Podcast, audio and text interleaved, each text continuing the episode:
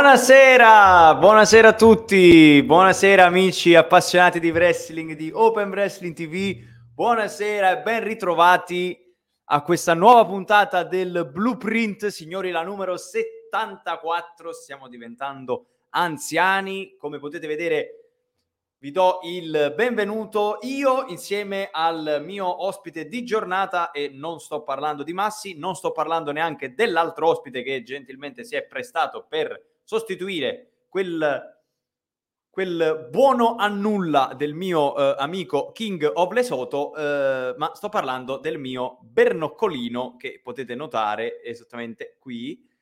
Eh, poi magari a chi interessa racconterò anche come è arrivato. Eh, comunque io, eh, come, se, come, stavo dicendo, non sono da solo, eh, c'è del, c'è, del, cringe in questa intro, anzi c'è dell'intro in questo cringe. Noi passiamo subito a accogliere il, o meglio la nostra ospite di serata, ovvero Miss 1000 Cristina, buonasera! Buonasera, buonasera. c'è del cringe in questo intro c'è del cringe in questo blueprint. Esattamente, esattamente, esattamente. Buonasera, buonasera, buonasera Chris. Massi aveva detto che non ci sarebbe stato esattamente quell'incapace, no non è vero, lo vogliamo tutti bene. Eh, Chairman sarà stato un lancio di Azalea? No, perché non era in casa, me lo sono fatto da solo eh, quindi eh, non ci rimanere male, Chairman, non è stata lei. Buonasera. Eddie, buonasera, buonasera. Raccontaci di questo bernoccolo, come è piovuto giù dal nulla. Ma guarda, eh, stavo facendo, stavo, stavo, stavo, mettendo via la spesa mm? e avevo, avevo, il frigo aperto e avevo eh, l'anta del mobile della dispensa della cucina per mettere via le cose. Vado per posare la roba in frigo, mi giro, mi scordo che c'era il mobiletto aperto, bam! E praticamente ho dato, dato una capocciata sotto al, sotto al mobiletto, mi sono fatto un male assurdo.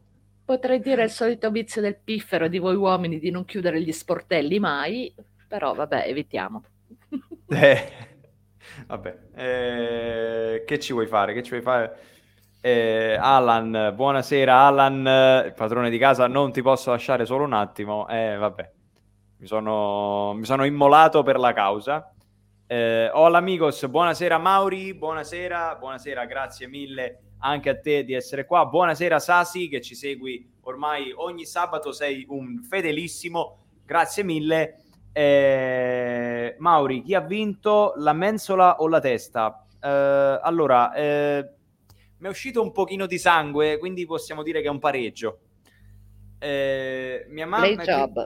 Chris, mia mamma lascia sempre gli sportelli aperti, io la rimprovero e glieli chiudo. Fai benissimo, vieni a chiudere anche quelli di casa mia. Eh, va bene, eh, grazie mille per l'interessamento sulla mia condizione di salute. Mm-hmm. Eh, bene, eh, che a breve dice... peggiorerà perché sai di cosa dobbiamo parlare oggi, vero? Eh sì. Ecco. Purtroppo sì.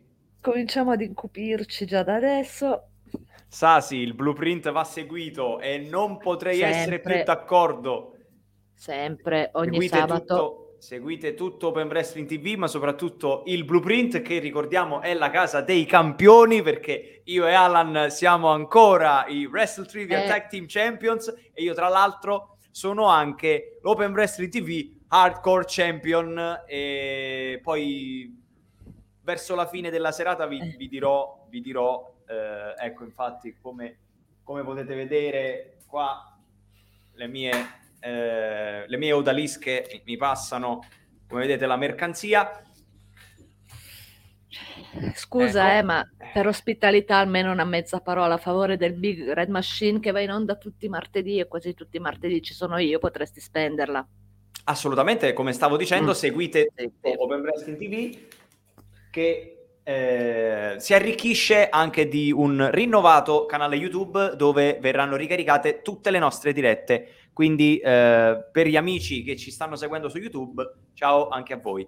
Eh, vi ricordo che il, il blueprint eh, andrà poi eh, al giovedì eh, giovedì sera in formato podcast su Holy Keyfabe, eh, quindi saluto anche eh, il nostro amico Frank che ci segue sempre eh, con tanta stima e tanto affetto. E, niente, direi che possiamo eh, iniziare la nostra analisi eh, di puntata. Eh, Eddie, dimmi la tua su Bray, te la dirò, arriviamoci prima però. dunque, allora, eh, Cri, eh, domanda che faccio sempre per aprire, per aprire l'analisi, eh, che ne pensi di questa puntata? Eh, sì, devo dire che mi è piaciuta, un'ora e 40 più o meno, che è scorsa più che bene e, e nulla, c'è qualche pecca di cui a tempo debito parlerò perché giustamente c'è una scaletta da seguire però sì, diciamo che per quanto il mio cuore batta rosso, ogni tanto tira un pochettino anche al blu. Eh beh sì, dai. Eh, diciamo che... Diciamo che alla fine, dati alla mano, dati alla mano SmackDown è comunque il programma più seguito del... No, poi mi piacciono le storyline che ci sono, la gestione della bloodline e tutto quanto No, io però ti avevo chiesto Sean Paul, eh, il fratello di eh, Logan Paul. Abbi pazienza, eh, non eh, quelle non te le posso... musichetta. E eh, quelle non te le possiamo mettere perché sono Non era sono per protette. me, era per Irene e Rachele, dai. Vabbè, Irene e Rachele passeranno alla storia con questa cosa. Eh, un, po come, un po' come Yadarola, eh, Boero e, e, Jeff Cobb. Eh, aspetta che magari l'abbasso un attimino la musica. Magari l'abbasso un attimino perché okay. sembra, sembra, un pochettino altina. Se no facciamo l'effetto ecco promo qua. di Bray Wyatt. Ecco qua. Che a metà è stato quasi sovrastato dalla musica, si è capito ben poco. Eh no, infatti, infatti, eh, questo poi lo dirò. Eh... Sì, comunque dicevo in linea di massima mi, mi piace molto la, la, gestione di alcune cose a SmackDown, tra cui appunto la questione bloodline, eh, i match, le rivalità che ci sono, tutto essendo concentrato in meno tempo e più fluido rispetto, rispetto a Raw che deve coprire circa tre ore di programmazione. Eh beh, certo, certo, guarda che comunque scrivere tre ore di show ogni settimana è da spaccarsi, quindi ci sta che, insomma... Eh... Assolutamente, sì e il fatto che comunque le, que, tutte le tre ore siano, eh, cioè, eh, cioè, che ti spieghino tutto per filo e per segno per tutte le tre ore, comunque è una grande cosa, perché non ci dimentichiamo i voli pindarici che si facevano con il vecchio regime, per così dire, no? Che sì, cambiavano, infatti... le cose, cambiavano le cose quando lo show era già, eh, era ancora in corso, era, era in corso, quindi Esatto, eh, infatti come si diceva oggi sul canale Telegram, a cui consiglio a tutti di unirsi, a quelli che non ci sono di unirsi, eh, si parlava appunto di questo, di no, eh, una narrazione a cui non siamo più abituati, ad un percorso step by step a cui non siamo più abituati.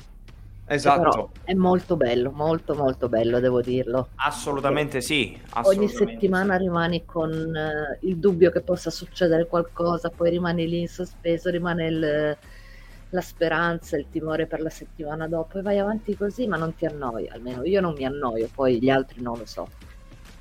No, ma assolutamente, non, uh, non ci si annoia, non ci si annoia affatto eh, è bello perché anche le puntate dove non succede niente ti scorrono via facili, eh, si lasciano guardare, eh, tutto, tutto, figo, tutto figo.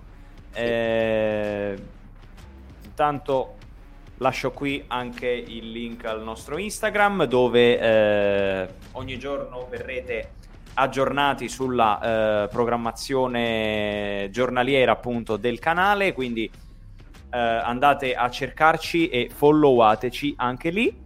Eh, ovviamente è inutile dirlo, se vi piace quello che facciamo sosteneteci eh, facendo una sub o meglio gabbonandovi al nostro canale. Eh, seguiteci eh, dappertutto perché siamo dovunque. Eh, Mauri, eh, prossima difesa titolata del titolo hardcore in un closed door match. Eh, Dario versus Sportello. Sì, vabbè, Mauri nel dubbio Jeff Cobb, sempre e comunque.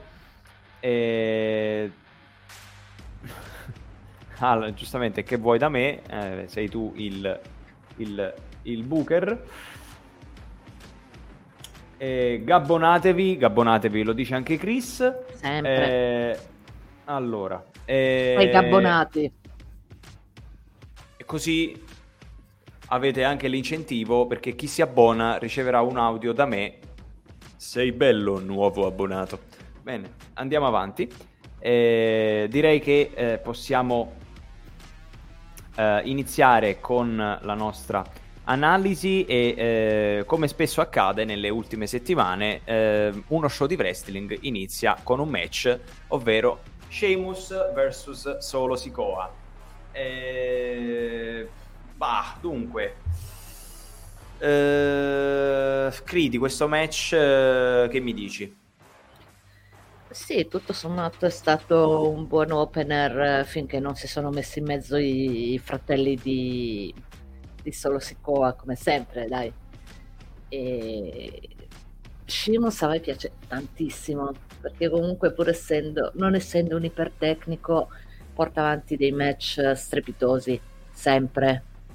È una, una garanzia totale. È vero, assolutamente sì. È, è una garanzia, è un brawler di quelli veramente sanguigni, è, è uno che...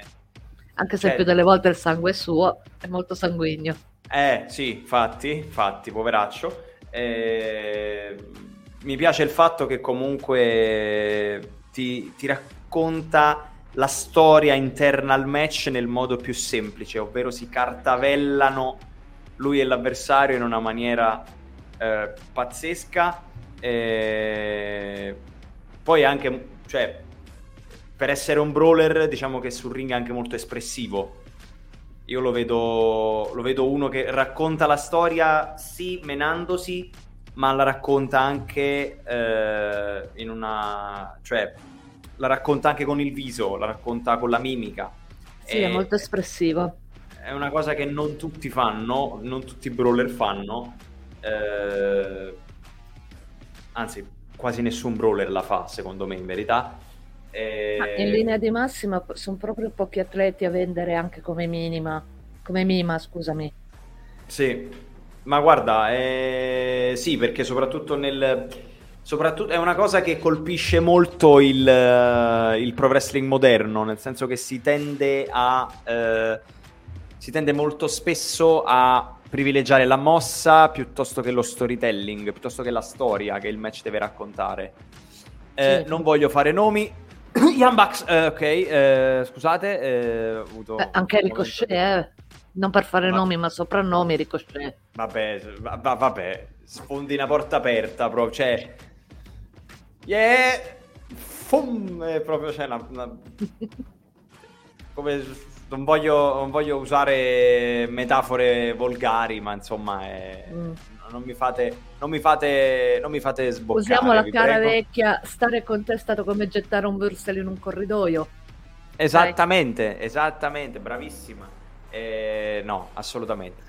Eh, ma insomma, match che eh, è stato secondo me un opener, un opener più, che, più, che, più che onesto. eh, è servito, diciamo, secondo me, a dare la carica al pubblico che per essere, eh, per essere gente dell'Ohio, eh, che di solito non tralasciando insomma la grande città eh, che può essere Cleveland eh, oppure magari Cincinnati che sono quelli un pochino più attivi per stare a Toledo insomma si sono erano abbastanza vivi secondo me e credo sia merito anche del prodotto appunto ravvivato che stiamo vedendo negli ultimi mesi e quindi buon opener eh, la Bloodline si riconferma eh, la cosa migliore forse all'interno di tutta la WWE al momento, la storyline di punta sicuramente, eh, ed è curioso perché è vero che c'è il titolo di mezzo, ovvero Roman Reigns, però insomma ehm, è, è curioso perché è la storyline di punta, considerando che comunque sì, il titolo c'è, ma non sempre, che fondamentalmente il campione è una sorta di part-timer adesso, ed è curioso che la storyline di punta eh, non abbia il titolo. Secondo me, perché comunque di solito, almeno, cioè, si dovrebbe tendere a, eh, cioè, siccome il titolo è la cosa principale, si dovrebbe tendere a, eh, appunto, rendere la storyline attorno al titolo la cosa principale, che in questo caso lo è, ma non solo per meriti del campione. Sì, no, è una storyline bella al di là del titolo, che comunque fa passare i titoli in secondo piano, perché comunque ricordiamoci che anche gli Usos hanno non due ma quattro cinture. E eh, sì. eh, è una storyline bella, ben costruita, eh, che si muove passo passo ma in modo incisivo, che fa passare anche in secondo piano le cinture. E come si diceva oggi eh, nel canale Telegram, sta mettendo in evidenza l'unico modo per mettere in difficoltà la bloodline, ovvero dall'interno, visto che dall'esterno ci ha provato chiunque e non ci è mai riuscito. Esatto, esatto. E quindi ben venga l'andarci molto piano. Ah sì, assolutamente, assolutamente, ma anche perché eh, il fatto, cioè, se la costruisci piano, se tu la, la, la cosa la costruisci piano piano, il pubblico man mano cioè, non è che il pubblico non perde interesse, secondo me, perché, cioè, oddio, di solito costruire una cosa piano piano può avere due finali possibili. O il pubblico te lo perdi per strada, oppure ti segue fino alla fine. E quindi per avere il finale migliore, dove il pubblico ti segue fino alla fine, devi, eh, devi essere anche tu bravo a costruire man mano, però a non far perdere il pubblico per strada, deve partire da te. Esatto, devi tenere le, l'interesse alto. Devi tenere l'interesse alto e la WWE lo sta facendo, secondo me, perché... Eh, cioè, io penso che la gente guardi SmackDown soprattutto per dire chissà che succede sta settimana fra Sami Zayn e Jey Uso. Sì, perché ti aspetti sempre quella scintilla in più che fa scattare tutto. E esatto. Invece ti ferma sempre un passettino prima, però al tempo stesso hai fatto un mezzo passettino in avanti. Quindi rimane mm-hmm. questa, tra virgolette, tensione anche da parte del pubblico che è curioso di capire come andrà la settimana dopo, se ci sarà una resa dei conti, se ci sarà un intervento di Roman Reigns, tutte queste cose qua che, ripeto quello che ho già detto prima, è una narrazione a cui non siamo più abituati. Eh, esatto, esatto, perché come dicevo prima si tende a, a, raccontare di più con le mosse piuttosto che appunto con la storia in sé. Eh, Cri, volevo chiederti la tua su questo commento eh, appunto per quello che dicevamo, eh, il punto è uno solo, ok? La storia è tutto, ma ormai troppo lunga, difficile restare sempre sul pezzo. La bloodline è stantia. Tu che ne pensi? No, io credo che nelle ultime settimane la bloodline abbia proprio ripreso vigore. Nella fattispecie da quando eh, è ritornato eh, Paul da quando si è aperta questa faida tra Logan Paul e, e Roman Reigns, c'è stato tutto questo buttare carne al fuoco che ha smosso tutti gli equilibri all'interno della, della stable, della famiglia, diciamo. Mm-hmm. Inoltre, un evento non da poco che ha eh, spostato gli equilibri è quello di Solo Sikoa, che adesso sta funzionando un po' da ago della bilancia. Infatti, da quando c'è lui, eh, Jey Uso si espone molto di più eh, verso Sami Zayn, che dal canto suo è diventato molto più spavaldo e molto più intraprendente anche verso eh, Jey Uso stesso. Eh, ricordo ad esempio due settimane fa quando Roman ha ordinato a Jay di assicurarsi che Sammy vincesse il suo match e eh, ogni volta che lui cercava di intervenire eh, dal ring Sami Zayn saltava su no no stai pure lì non ho bisogno del tuo aiuto me la cavo da solo il problema è che prima o poi questa situazione deve arrivare al giudizio di Roman del capo tribù eh sì. eh certo e lì la sua decisione non è così scontata secondo me e eh, tu dici che potrebbe anche scegliere Semi invece di Jay? Beh, eh, in fin dei conti chi sta dando più problemi adesso, chi sta dando più filo da torcere è Jay, non è, non è Sami Zayn, che lui comunque si attiene fedelmente a tutto quello che Roman dice. E Giusto. inoltre ha due spalle non indifferenti, una è Jimmy Uso e l'altra è solo Sikoa. Eh sì, infatti, infatti. Quindi, Giusto. come dico, non, non, è una cosa così scontata secondo me quale, dove cadrà la preferenza di Roman. No, infatti, infatti, a meno che poi non escano fuori con, il, con, la, con, la, con la, cosa insomma, che ci aspettiamo di più, almeno io, ovvero che eh, Semi venga portato via dalla Bloodline da qualcun altro di esterno. Nel senso che magari, non lo so, il mio sogno bagnato sarebbe Kevin Owens. Beh, ovvio, quello è il sogno bagnato un po' di tutti. Io e Giada stiamo impazzendo da settimane, quindi lo sappiamo benissimo però ecco, alla, allo stato attuale delle cose lo vedo molto difficile un, um, un subentro esterno. Secondo mm. me adesso il futuro della Bloodline si gioca tutto internamente. Ad esempio non mi stupirei se eh, Sami Zayn corsasse in qualche modo il titolo ai... Eh, eh, eh giustamente, anche noi, anche noi vogliamo gli stineri. Tutti. tutti. Sei in buona compagnia. E, e nulla, come dicevo, adesso è una questione veramente interna della, della Bloodline. Non mi stupirei se, come dicevo, Sami Zayn in qualche modo costasse il titolo agli Usos. Eh. Magari per degli screzzi come con Jay durante un match valido per le cinture. Uno screzzo in più, una parola in più, uno scambio in più che gli costa il pin magari. E lì veramente la bomba scoppia. Eh, assolutamente. E da lì, assolutamente. da lì, mi spiace dirlo, ma inizia il, il tramonto della Bloodline. Eh, arriverà prima o poi, tutti i grandi ma imperi deve, cadono. Ma deve avvenire, eh, perché altrimenti eh, sì. cosa guardiamo ancora gli show a fare, se tanto ci certo. sempre loro i titoli. Certo, assolutamente. È giusto che avvenga. Però ecco, bisogna anche fare un percorso per far sì che questo avvenga nel modo più piacevole, più giusto possibile.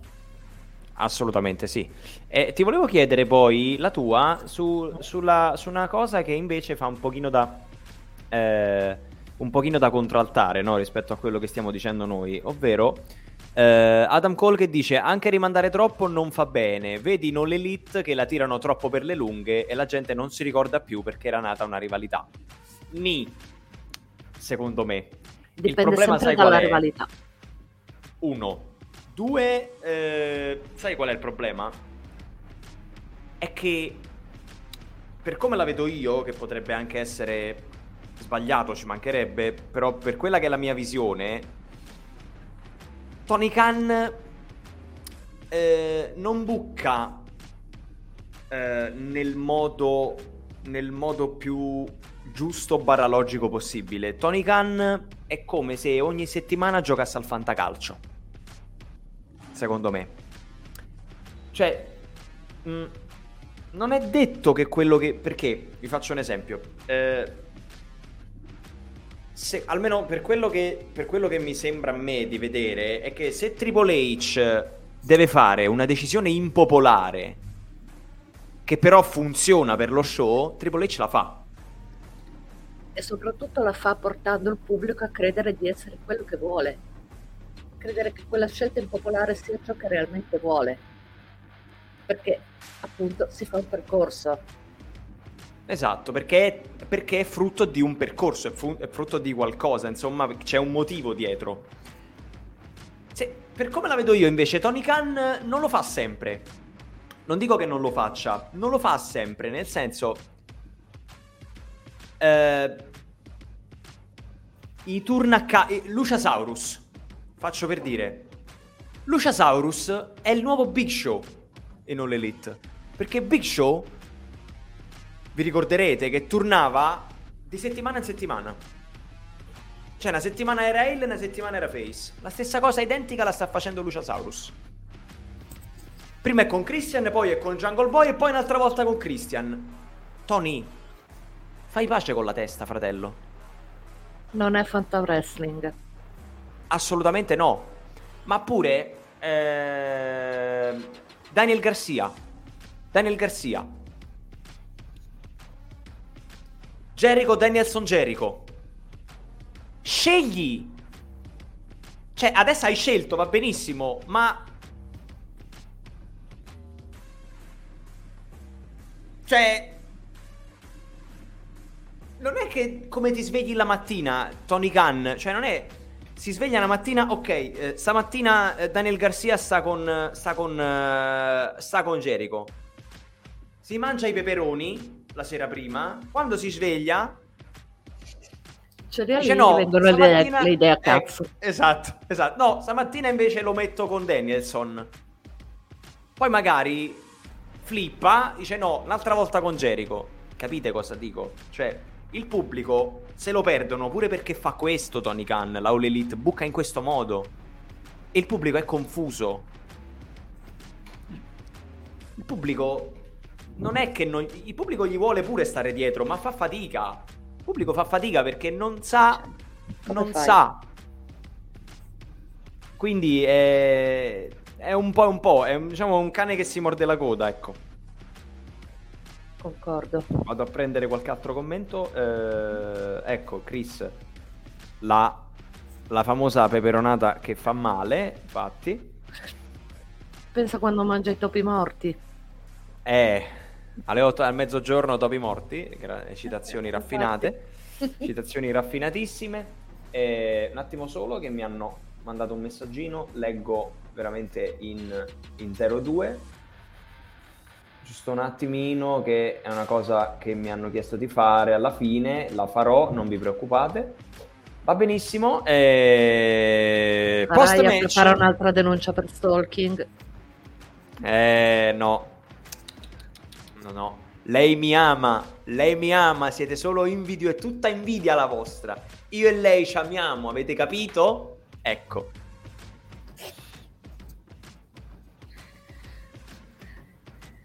Chris, per favore, evitiamo. ecco, grazie. Bella, bravo Chris, questa mi è piaciuta.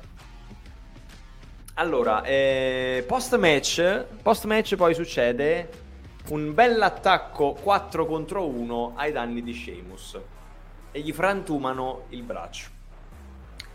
Adesso io una cosa voglio dire. Gli altri due dove stavano? sotto il tavolo dei commentatori. Gli hanno ribaltato il tavolo dei commentatori sopra.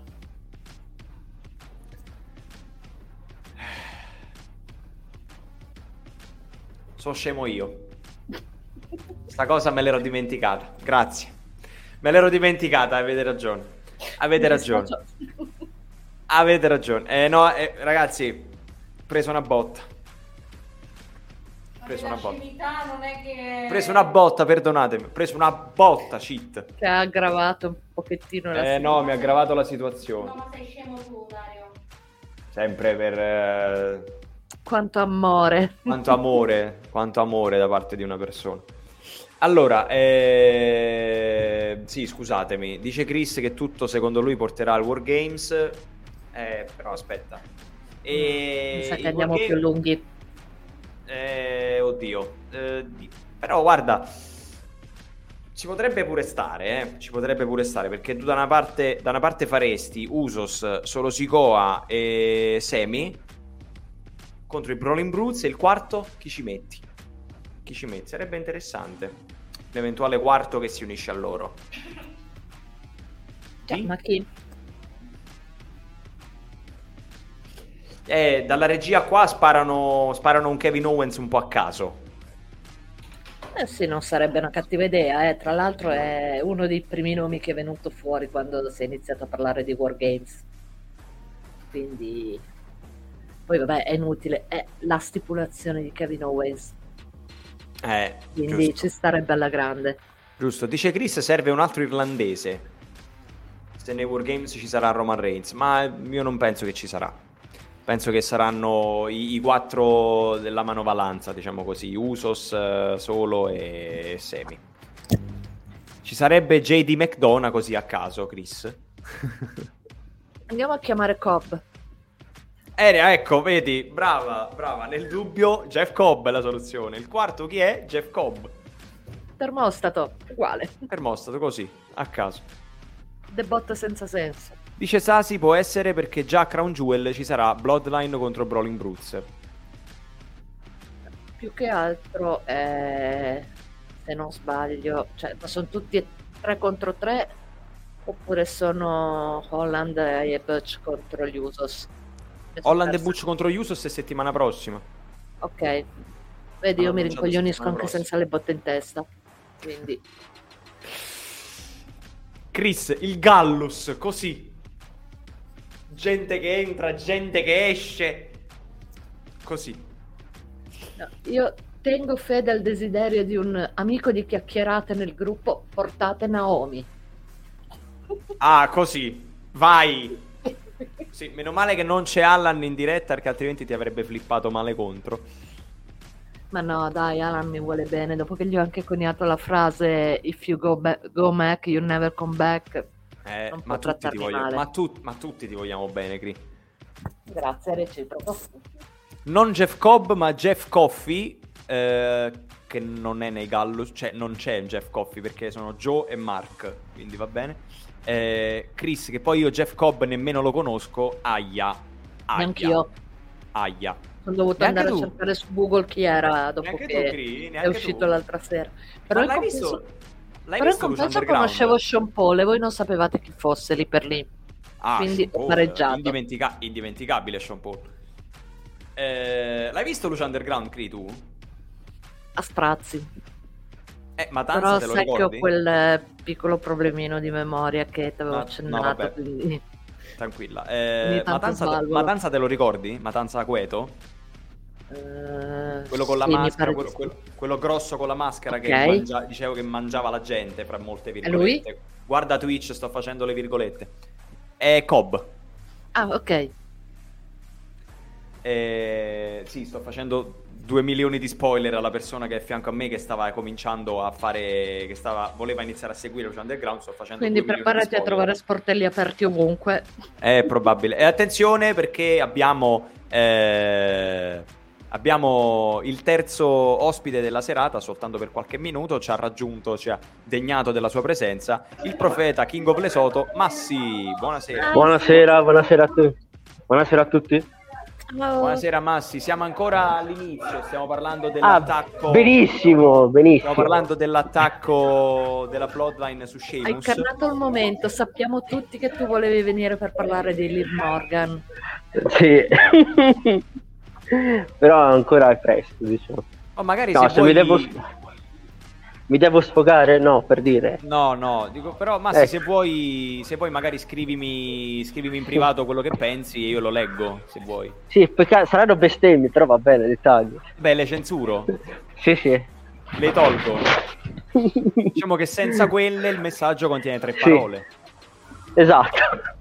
Solo le virgole. Ecco. Virgola, punto, eh? Piuttosto dici dove sei di bello, Massi. Eh, sono fuori, stavo, ero a, si, si vede, a vedere la partita. Hai, sono... A meno che non hai disegnato i palazzi sì, è... di casa tua, si intuiva. No, eh, eh, magari è un green screen, in verità sono... in verità è, ah, sono fuori perché c'è l'intervallo. Sono... Eh? No, dico, è il green screen intelligente che si muove presto a te. Ma sì, adesso esatto. vieni aggredito come nei parcheggi di NXT. Esatto. Guarda, sono già nei parcheggi, quindi occhio. attenzione, attenzione, i parcheggi Detto di Firenze che arriva sono... Giochessi a dirretirti. Eh. Attenzione perché Vabbè. i parcheggi di NXT sono i luoghi più pericolosi del mondo. Eh. I parcheggi tra, di Firenze. Tra l'altro, se... eh. tra l'altro seguite NXT stanotte, che è una bella card. Bellissima. Domani, domani prometto che lo guardo. Io me lo guardo in viaggio. Io me lo guardo in viaggio perché Mm. domani, domani, come molti di voi sapranno, o se non lo sapete ve lo dico io, sarò alla Break Pro Wrestling a Roma.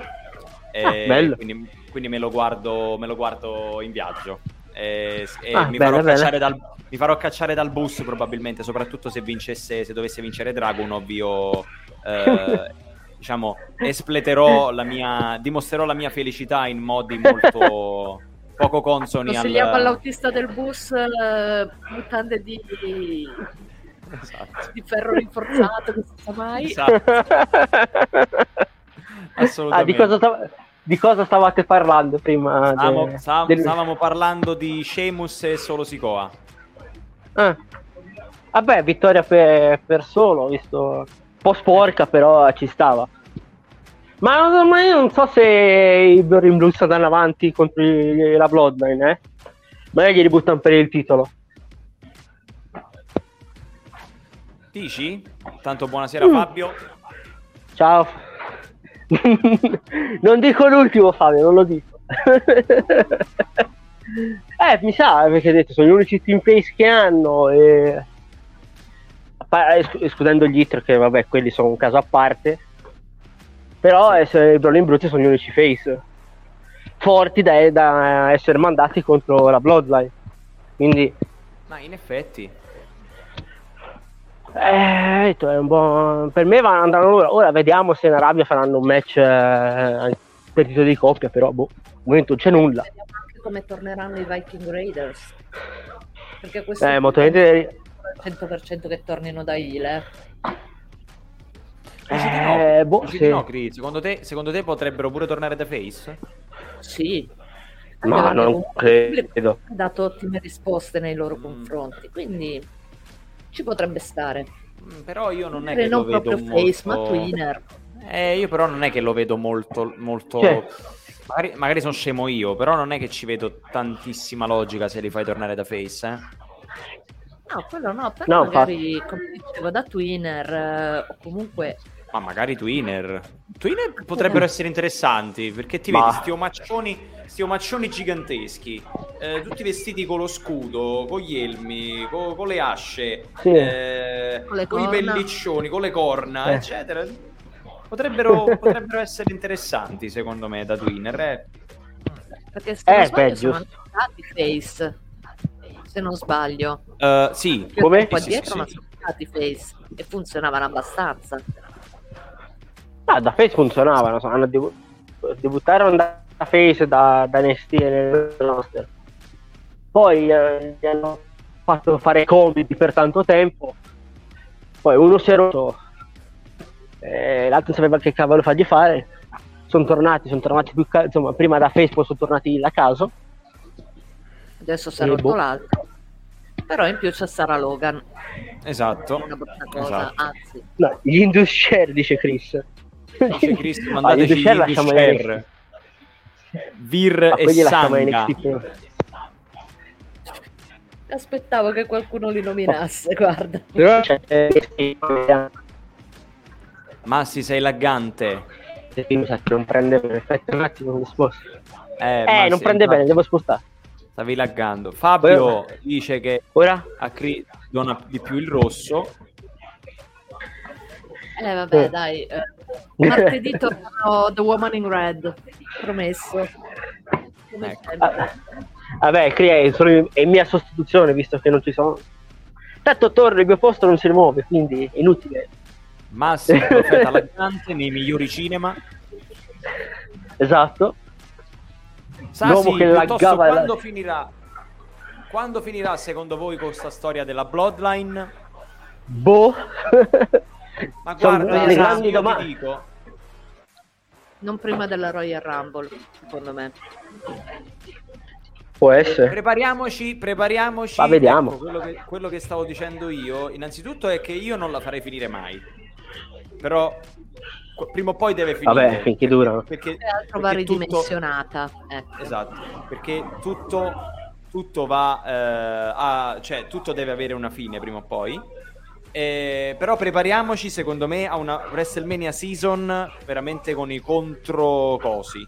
Eh, Sì. secondo me, con- gli attributi sta, belli sta. pesanti. perché poi do- tornerà... Le palle di poi... The Miz, praticamente. Con esatto, le palle di esatto, The Miz. Con le palle di The Miz, esattamente. Eccola esattamente. No, no, quelle. Esattamente, così però immaginatevela c- cento volte più grande.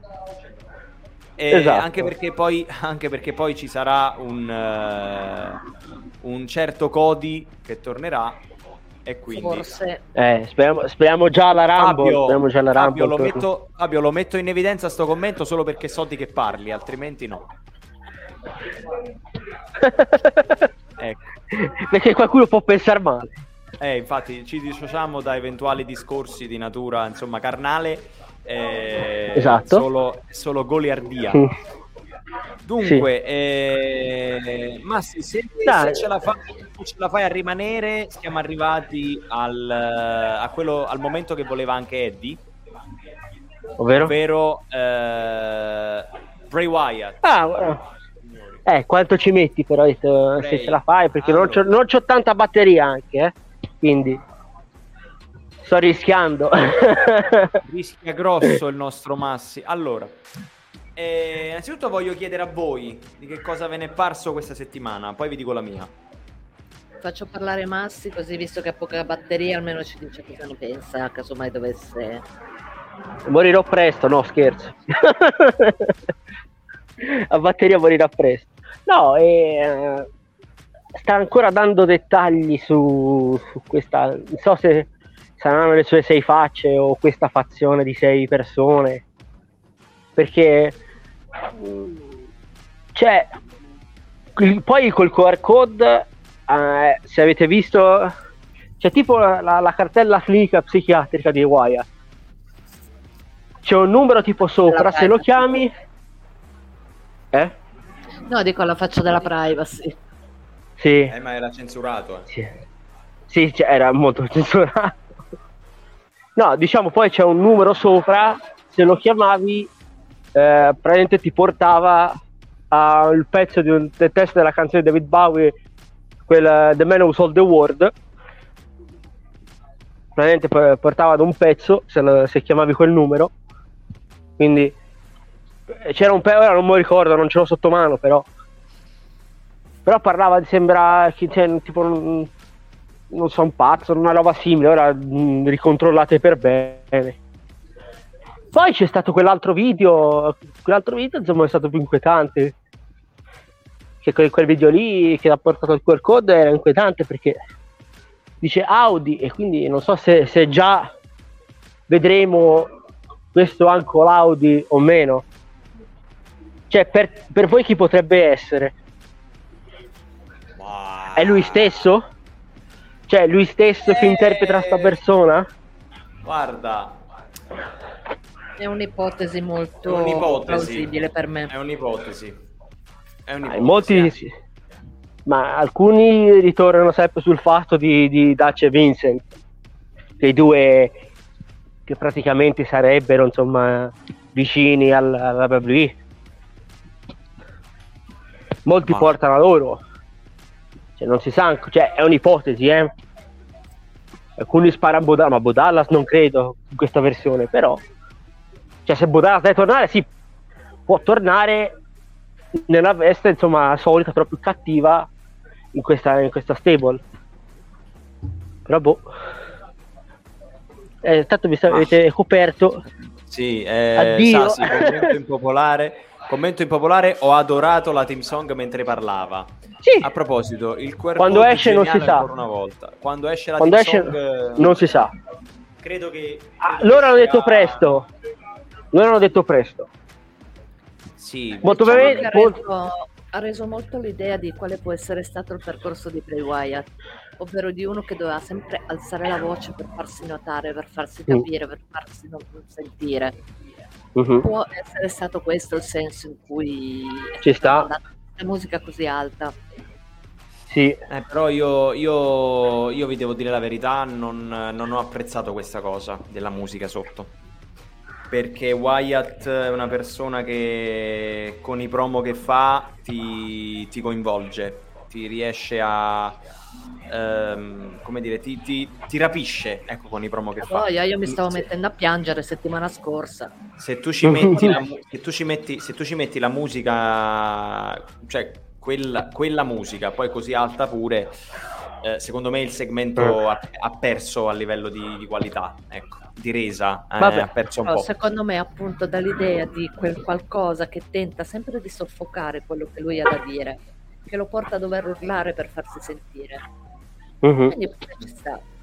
Ci sta. Se quella è la finalità, ci sta. Potrebbe Vabbè, essere io... una chiave di lettura sicuramente. Dario, vi, vi, lascio perché torno a, a, vedere un attimo la partita e vi, vi, lascio alle vostre considerazioni, poi vi recupererò dopo in live. Insomma, dopo, la, dopo... Buon proseguimento. Buon proseguimento. Buon proseguimento, ciao, ciao. Massi. Attenzione, non ci fare scherzi. Eh. E appunto. Eh, vedi, hanno so- hanno so-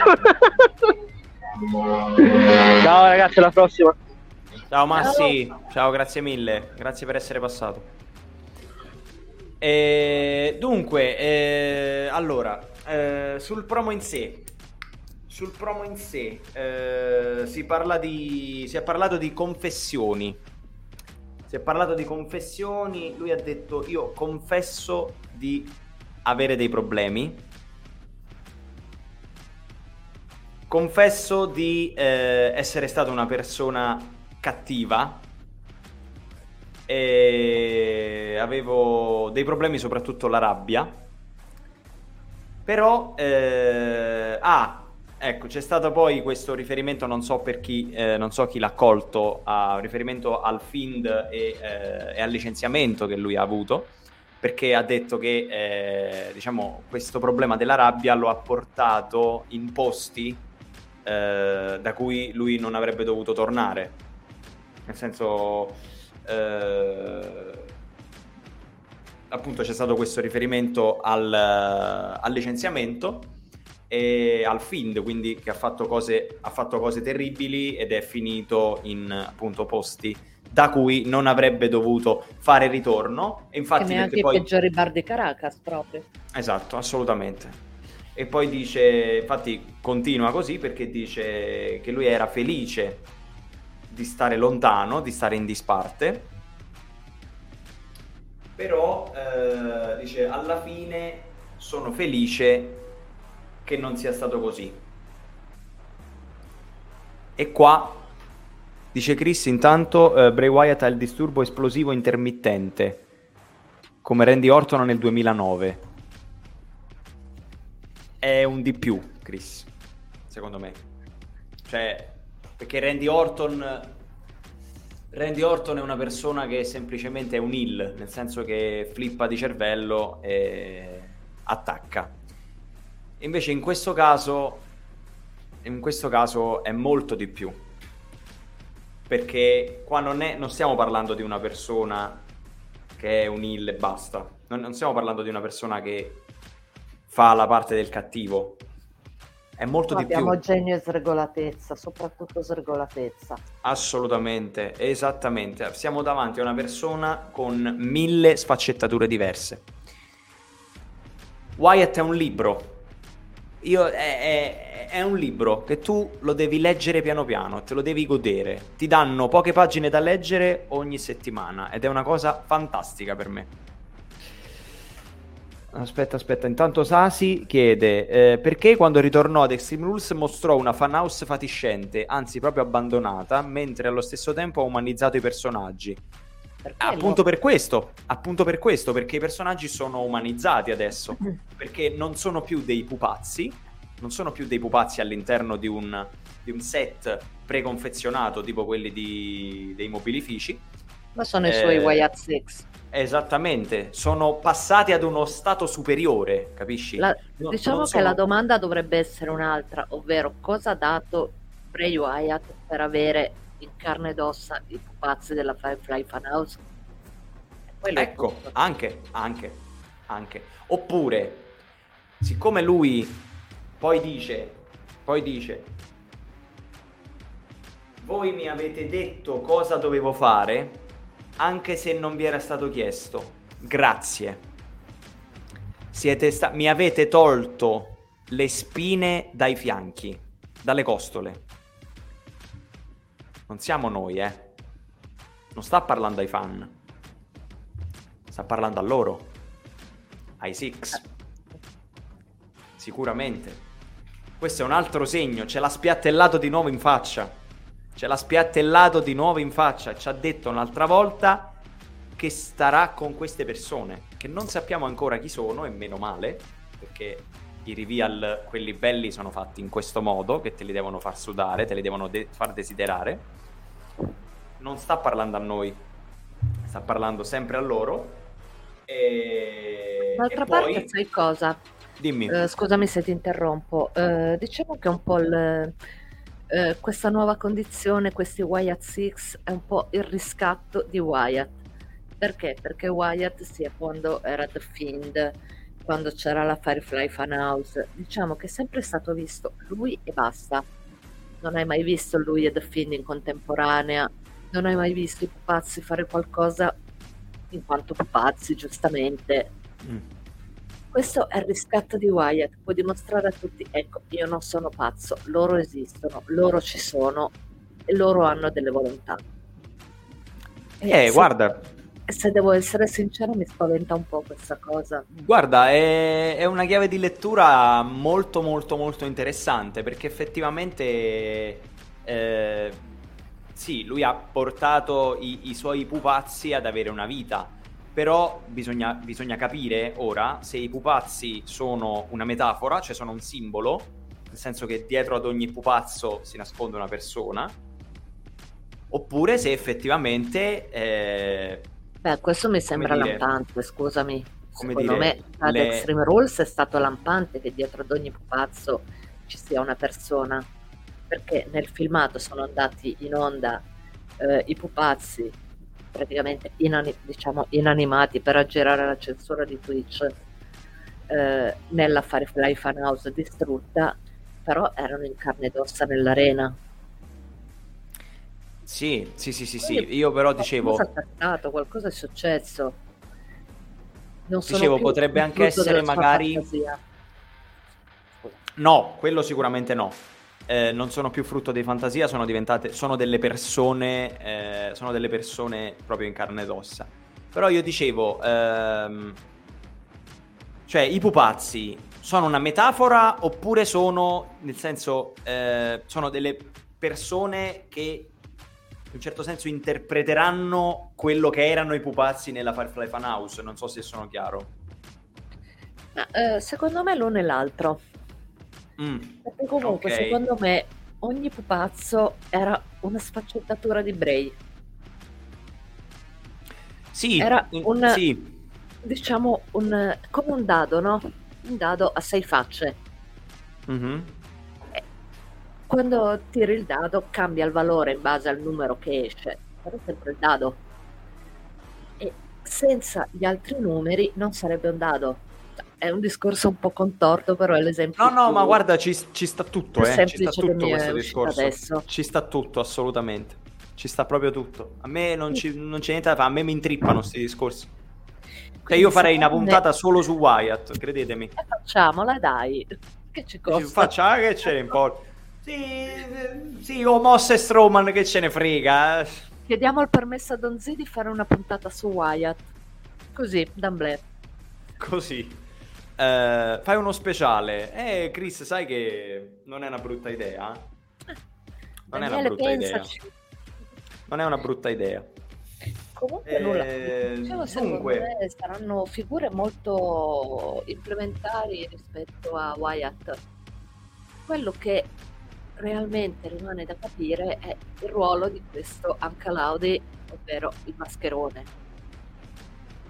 Che Eh, sì. dà, mi dà l'idea di essere un pochettino il master. sì, però io ti dico una cosa. Io ti dico una cosa. E qua mi riallaccio al promo che lui fa. Perché poi, dopo tutto questo, lui dice: Adesso capisco. Dice: So chi sei, so che cosa vuoi e che cosa vuoi fare. Poi dice: Io confesso che farò in questo viaggio, io farò cose terribili e non me ne pentirò. Perché dice io sono solo un servitore e vado dove mi porta il cerchio, the circle, che lui dice I'll go where the circle takes me. Adesso questo circle bisogna capire, secondo me, che cos'è. Eh, Intende mia, dire, se- forse intende dire, forse intende dire, forse intende dire vado dove mi portano gli altri, cioè i Six. No, non credo.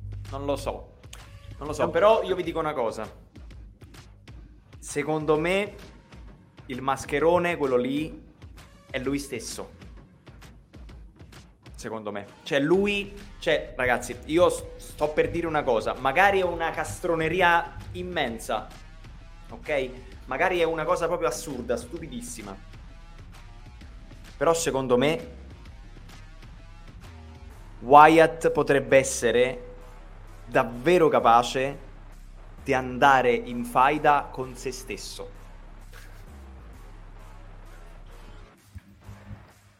Se fosse così, saremmo davanti. Allora, qua questa cosa o la ami o la odi. Nel senso, ci sono quelli che possono dire è una, è una cagata assurda.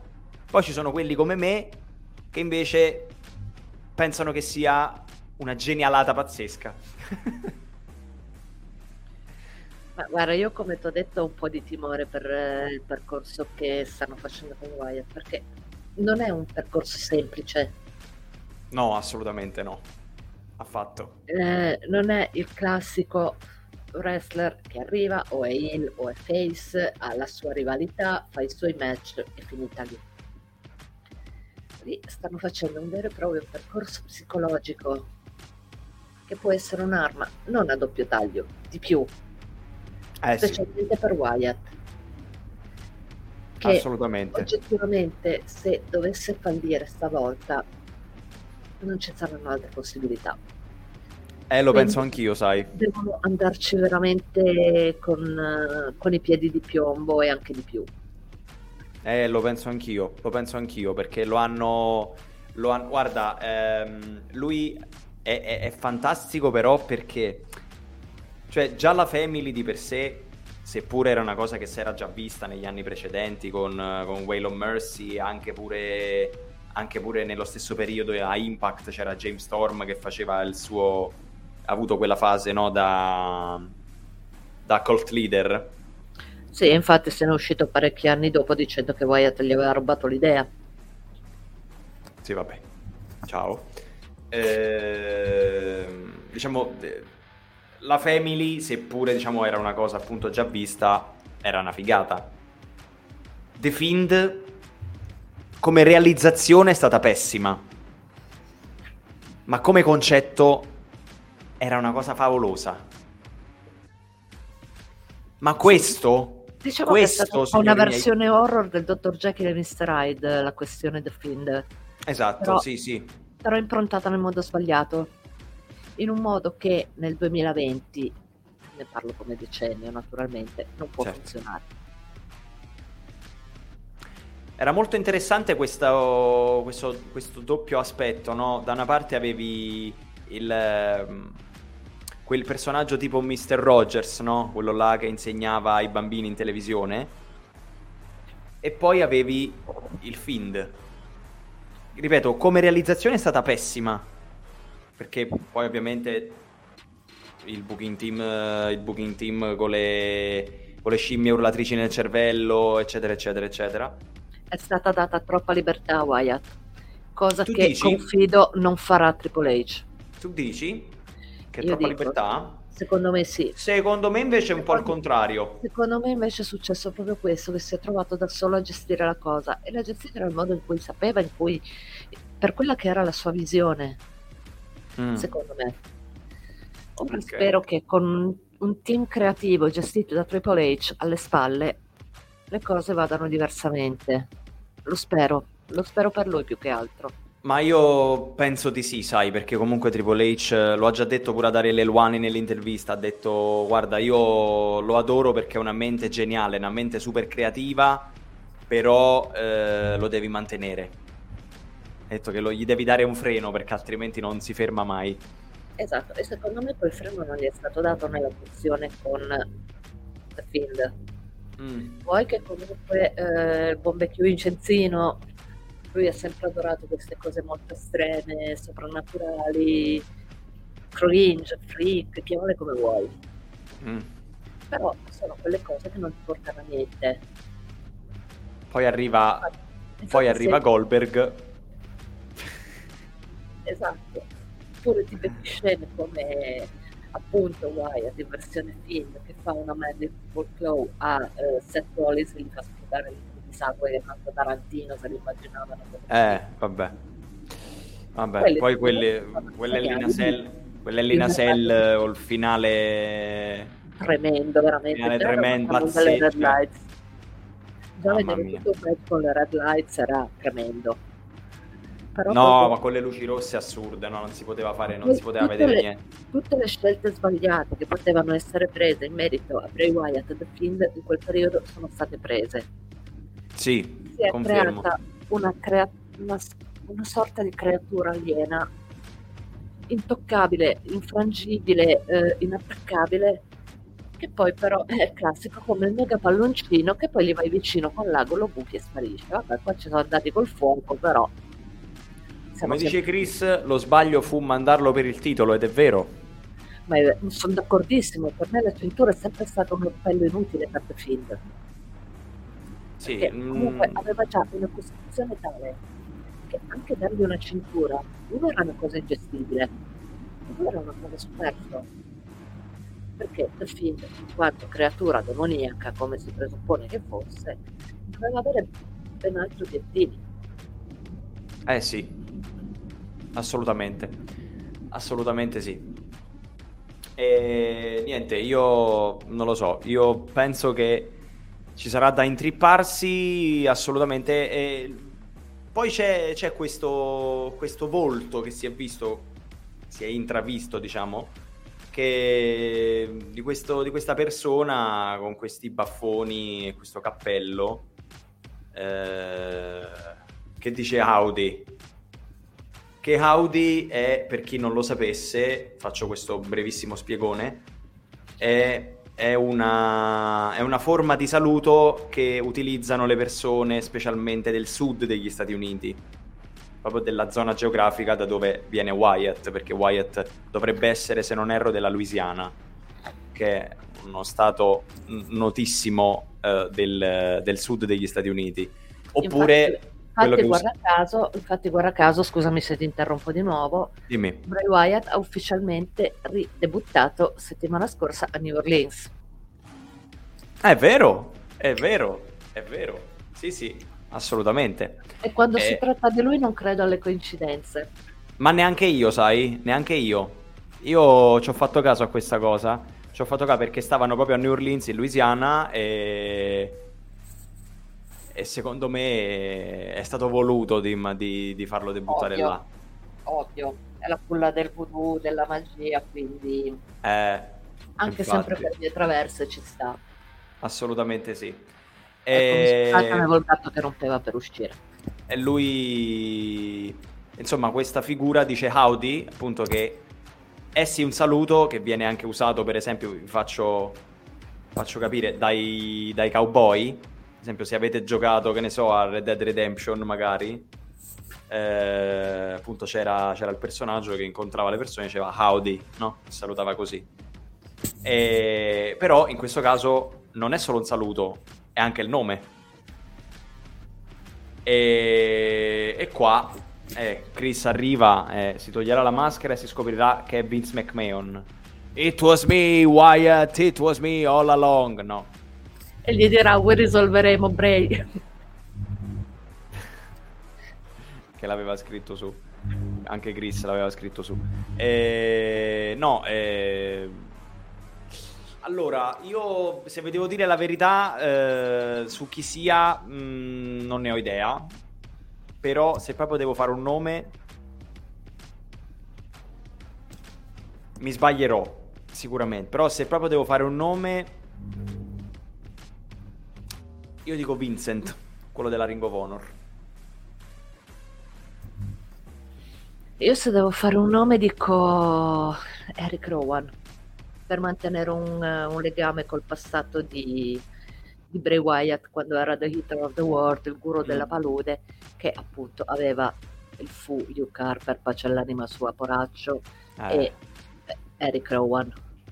Ecco, Eric Rowan è sempre stato la, la figura più messa da parte, se guardi perché comunque sì. è una figura abbastanza sulle sue, silenziosa, mm, con la maschera da pecora e tutto il resto, era quella più emarginata. Quindi secondo me ci sta se adesso come sorta di vendetta divina barra diabolica fosse lui ad avere il potere. Eh, oddio, sarebbe interessante, però io penso che sia più un seguace che uno che ha il potere su Wyatt, eh, per quanto riguarda, anche perché le, il, il, baffone, il baffone che si è visto era tipo biondo, bianco. E... Eh, però vedi, già da, uh, l'idea, il fatto che fosse un baffone biondo barra bianco, l'idea di una figura più, tra virgolette, anziana, quindi che ha un maggiore controllo sugli altri. Mm. Eh, Vero, interessante. Quindi se la tua teoria dovesse essere giusta, non credo che, eh, non credo che potrebbe essere Vincent perché Vincent può fare solo il subalterno. Che sia lo stesso Wyatt. Oddio, non, non, ne vedo la, la necessità, insomma. Cioè, eh, è ovvio che adesso la figura centrale non si è ancora capito esattamente chi sia, se questo mascherone, se Wyatt, se quest'altra figura di cui stiamo parlando, se altre figure che ancora non conosciamo perché c'è anche questo rischio quando si tratta di Wyatt. E, cioè, è come se ti trovi da solo in una stanza buia piena di uomini nudi, sai che qualcosa ti arriverà da dietro ma non sai da, da chi, da dove. Signori, signori, signori, ecco qua, io mi dissocio mi dissocio da tutto quello che avete appena sentito. Dai, non mi puoi abbandonare in questi momenti. Io mi dissocio, signori. Sento già freddo ai polsi. L'importante è che non lo senti da altre parti, visto il riferimento. E ci dissociamo di nuovo. Oh, allora, eh... vale, però che mi, che mi abbandoni così nei momenti più clou. Devo mantenere, devo mantenere una, un certo decoro qui su questo Se fa finta, va. Fa finta, va. allora, signori, abbiamo fatto mezza puntata solo su Bray Wyatt ed è una cosa pazzesca. Solo con lui potremmo fare una cosa del genere. E...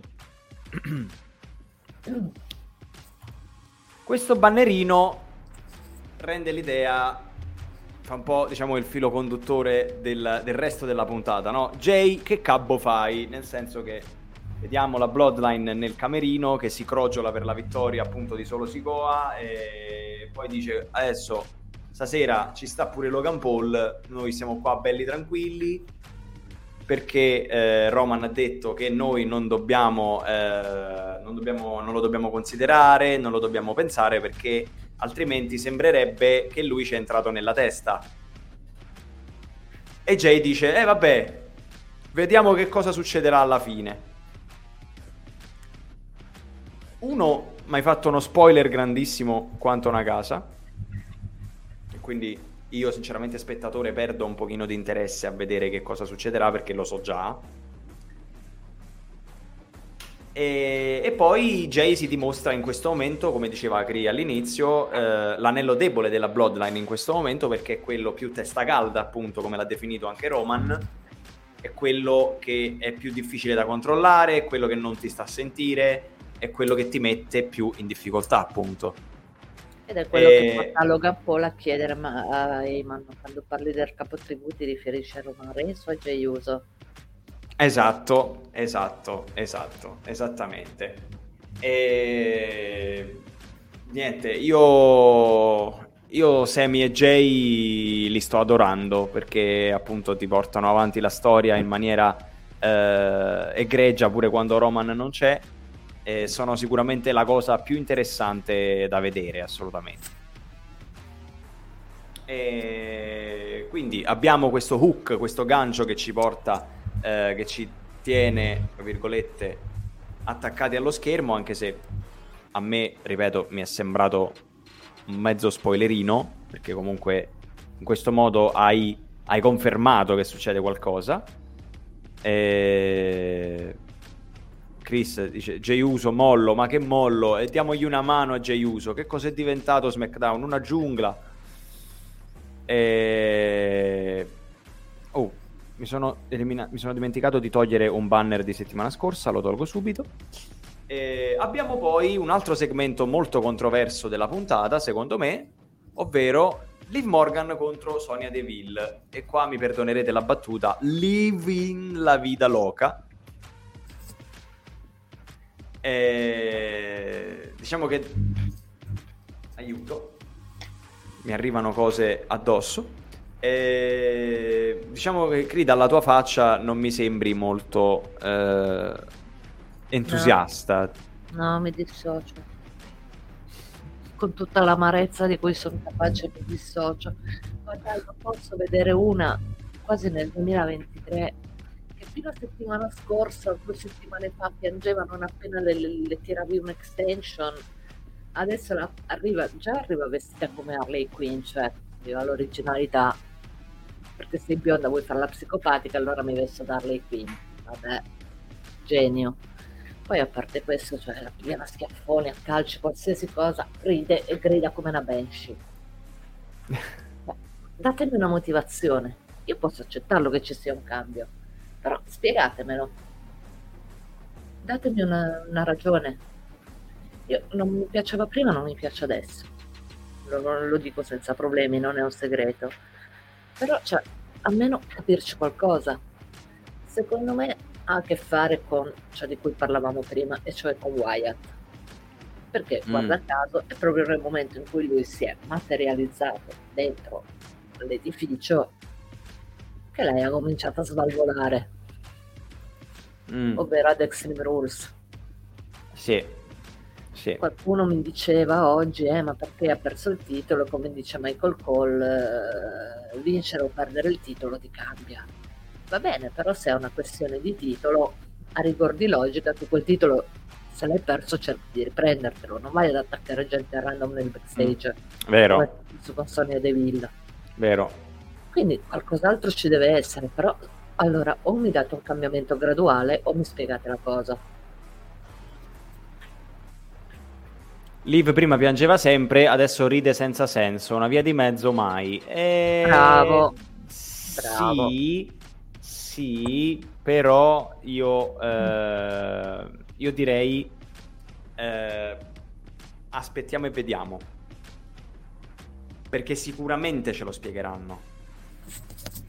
Un Sicuramente ce lo spiegheranno. Dovrà arrivare prima o poi.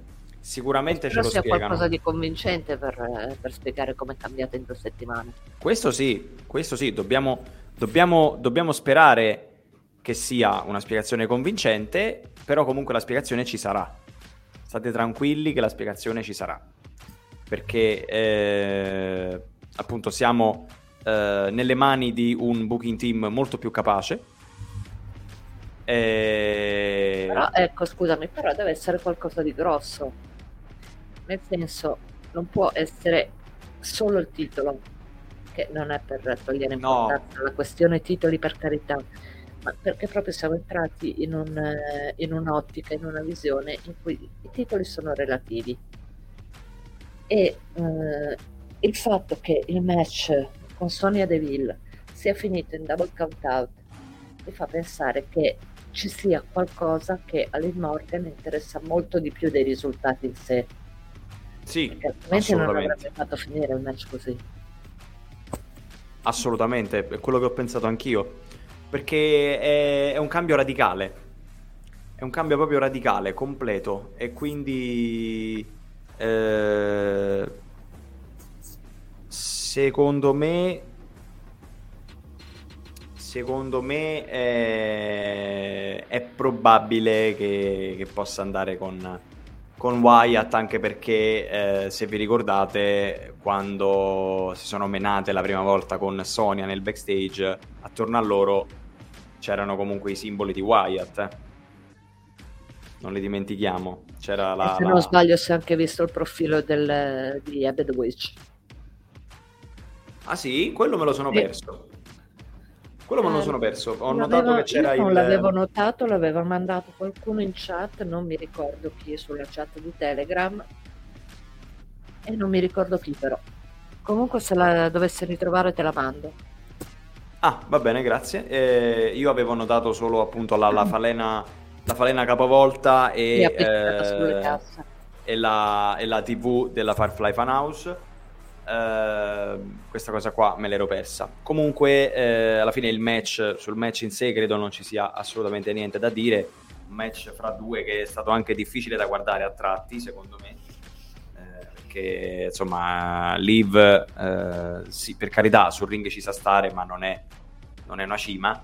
Eh, Sonia pure, eh, diciamo che l'alchimia fra loro due non credo fosse l'ideale. Eh, però insomma è un match che è servito a portare avanti la storia di Liv, eh, tanto di cappello pure a Sonia, come diceva qualcuno appunto sul gruppo di Telegram che si è presa un bump mica da ridere sulle sedie.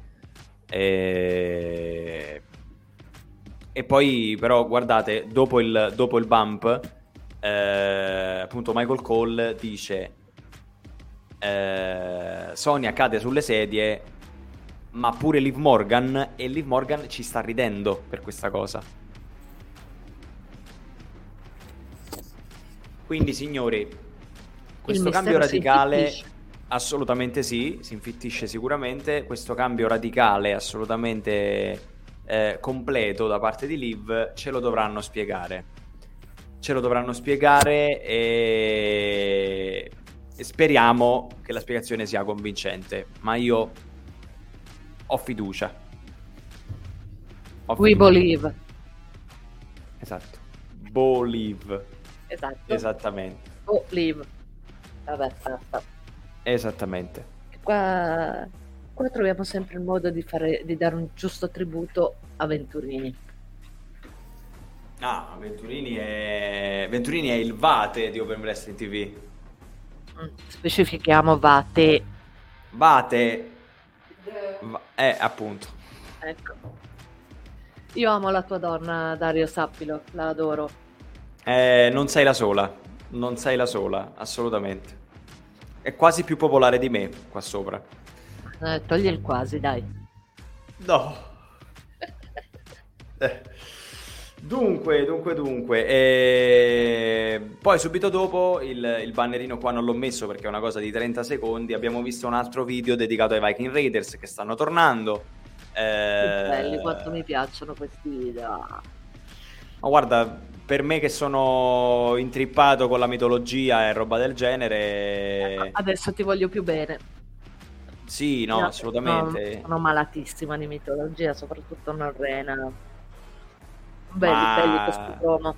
Bellissimi davvero. Mi, mi piacciono, sono anche perché poi sono anche molto ben fatti, molto sì, ben realizzati. vedi che sì, anche, anche in precedenza Eric e Ivar, li vedi che non sono proprio buttati lì a caso, vedi comunque che hanno disegnato delle rune con un preciso senso, con un... sensate, cose sensate. Non buttate il classico vichingo con l'elmo con le corna, le treccione e tutto il resto. Ti dico solo una cosa, Viking Experience.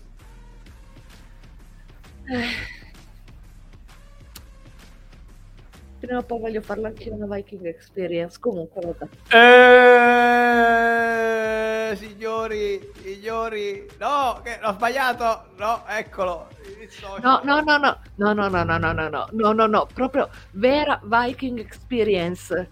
Nel senso, Ok, su a nord, cari vecchi villaggini in cui fanno le ricostruzioni, tutte queste robe qua. Non ok. andiamo a, a cercare le categorie particolari di Pornhub, che non è il caso. Eh, eh, Chris, durati una settimana con quel nome e meno male, sembrava il nome di una giostra di un parco divertimenti. I Viking Experience, ma che cazzo? Cioè, non lo so. Questi stavano già nel Valhalla proprio loro con la, con la testa. E andiamo avanti e c'è, signori, il momento clou della puntata. Il momento che tutti stavamo aspettando. Perché sia così però. perché io sto alzando le mani davanti a tanta epicità. Signori, Omos e Lukaku. Che ho sbagliato! Ho sbagliato a scrivere il banner, signori. Me ne sono accorto adesso. Ma, ma puoi. Ma, ma Dovevo puoi, scrivere, signori. ho sbagliato. Omos e Lukaku, ho sbagliato. Ho sbagliato. Ecco. Ecco. Ecco qua. Signori, Stroman e Lukaku faccia a faccia. Signori, Dream Match ufficiale. Eh, infatti Chris, Stroman e Lukaku, sì, infatti. Dream Match ufficiale, signori, per Crown Jewel. Il match eh... Omos Maneki Neko Lukaku, esatto, perché Omos, ricordatevi, sempre questo gesto qua, che adesso però è passato, ha cambiato, è cambiato, cioè il movimento è lo stesso, però cambia la quota, cioè no, non ha fatto così, ha fatto così. Pensa, e... te. Pensa a te che salto in avanti epocale che abbiamo fatto. Mamma mia, Chris, non vedo l'ora, eh, Chris, neanche io. No, guarda, io mi sono tolta gli occhiali apposta per non vederla, quindi ti capisco. Mamma mia, no, io allora però vi dico una cosa. Cioè, eh, anche questa settimana Stroman è stato overissimo con la gente nell'arena. E io eh, credo davvero che pure in Arabia questo match sarà uno dei match della serata. Ma attenzione, non dico a livello di lottato perché chiaramente non ti puoi aspettare di cavare sangue da, da una rava del genere. Però io penso che a livello di interazione del pubblico questo match sarà veramente grande. Perché Però in Arabia... Io vi chiedo, avevamo già Lesnar contro Strowman, che funzionava ma così bene, ma così bene. Che perché aggiungerci sta roba? Perché? Perché? Cosa ho fatto di male? Perché? Eh, tu niente, eh, sono sono gli sceicchi che insomma vogliono, eh, che vogliono, vogliono vedere queste cose. Stiamo parlando della stessa gente che voleva Yokozuna e voleva Ultimate Warrior alla Greatest Royal Rumble, insomma. Voglio dire, eh, ovviamente quelli da dove li ripeschi, quindi ovviamente gli dai Strowman e gli dai il sosia di Romelu Lukaku, voglio dire. Eh, quindi altissimi livelli proprio. Altissimissimi. Dice Sasi, io con Triple H al booking voglio comunque dare un'opportunità a questi due, voglio vedere se danno qualcosa in più o fanno sempre schifo. Ma allora, io come minimo mi aspetto il collasso del ring. Cioè, questa proprio è, è molto probabile. mancare. Molto probabile. Mettere contro due così e non collassare il ring. Però, scusami, eh Dica. Se, se tu fai collassare il ring, eh. si presume che l'evento non possa andare avanti dopo. Uh, ritiro tutto quello che ho detto. No, è pure main event sta merda, no. Eh, capisci? Eh no, eh. Cioè, mi vuoi mettere Strowman e Omos come main event invece no, di Roman Reigns. Io, ma figurati, ma io già li lascerei a casa loro a, a farsi i fatti loro, che ce ne avranno di cose. Io ci avrei un'idea. Facciamo il match, però invece di, pre- invece di fare un match di wrestling, facciamo una partita a uno. Una partita non con voglio, le carte 1. Non voglio sapere Omos da dove pesca tutti più 4, avendo MVP a fianco. Non lo voglio sapere. No. Si rovineranno, si, si rovineranno amicizie, signori. Eh, voglia. Dunque, eh, signori, che cosa dobbiamo dire di questo segmento? Niente, Niente. Prego, nel senso, meno se ne parla meglio è. Arriva Strowman, arriva Omos, Omos spinge fuori Strowman, Strowman dice ah, Hai capito il ragazzino? Bravo. Ah, bravo. Eh, aspettiamo il 5 di novembre. Che ragazzi, ve lo dico già. Oh, dai, adesso mi è venuto in mente per vendetta. Ricorda per sempre il 5 di novembre. Eh, la congiura delle polveri. Eh, C'ho la tachicardia, basta. eh, figurati. Vi per vendetta, Omos e Strowman tutti insieme nella stessa frase. Aiuto. Eh, signori, ve lo dico già. ehm, il 5 di novembre faremo la live reaction qua con, eh, con Crown Jewel, quindi ci, ci- ci divertiremo. Si spera. Eh, ovviamente andrà in onda andrà in onda un'altra puntata del mio, del mio format dove appunto siamo tutti insieme e poi su, su questa cosa qui poi vi dirò eh, vi farò sapere vi farò sapere delle novità al riguardo a, a tempo debito insomma. E niente questo segmento super mega cringe è finito. Evviva e passiamo a eh, quest'altro annuncio che è stato fatto per Crown Jewel appunto ovvero intervista a Drew McIntyre che dice è vero mi hanno richiamato dall'upper management WWE mi hanno detto che questa storia eh, non può andare avanti e infatti finirà con, un, con uno steel cage match a Crown Jewel Cri, tu che ne pensi di sta faida? Ma allora, mm,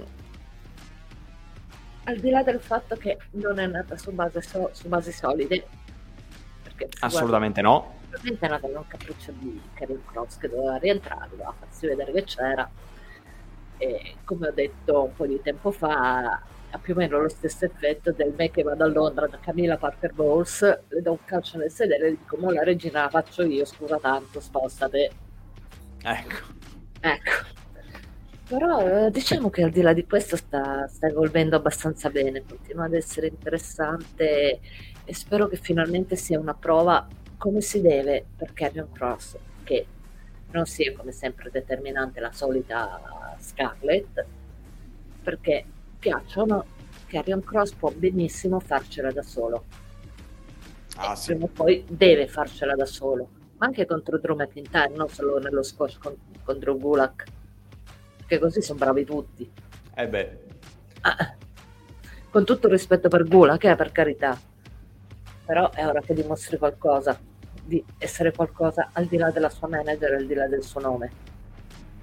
mm. Però, come dice Sasi, McIntyre vincerà sicuramente, eppure secondo me. Lo spero, me. io mi riservo ancora di vedere la prossima puntata di sia di SmackDown che di Raw per azzardare dei pronostici, anche se qualcuno ce l'ha già abbastanza chiaro.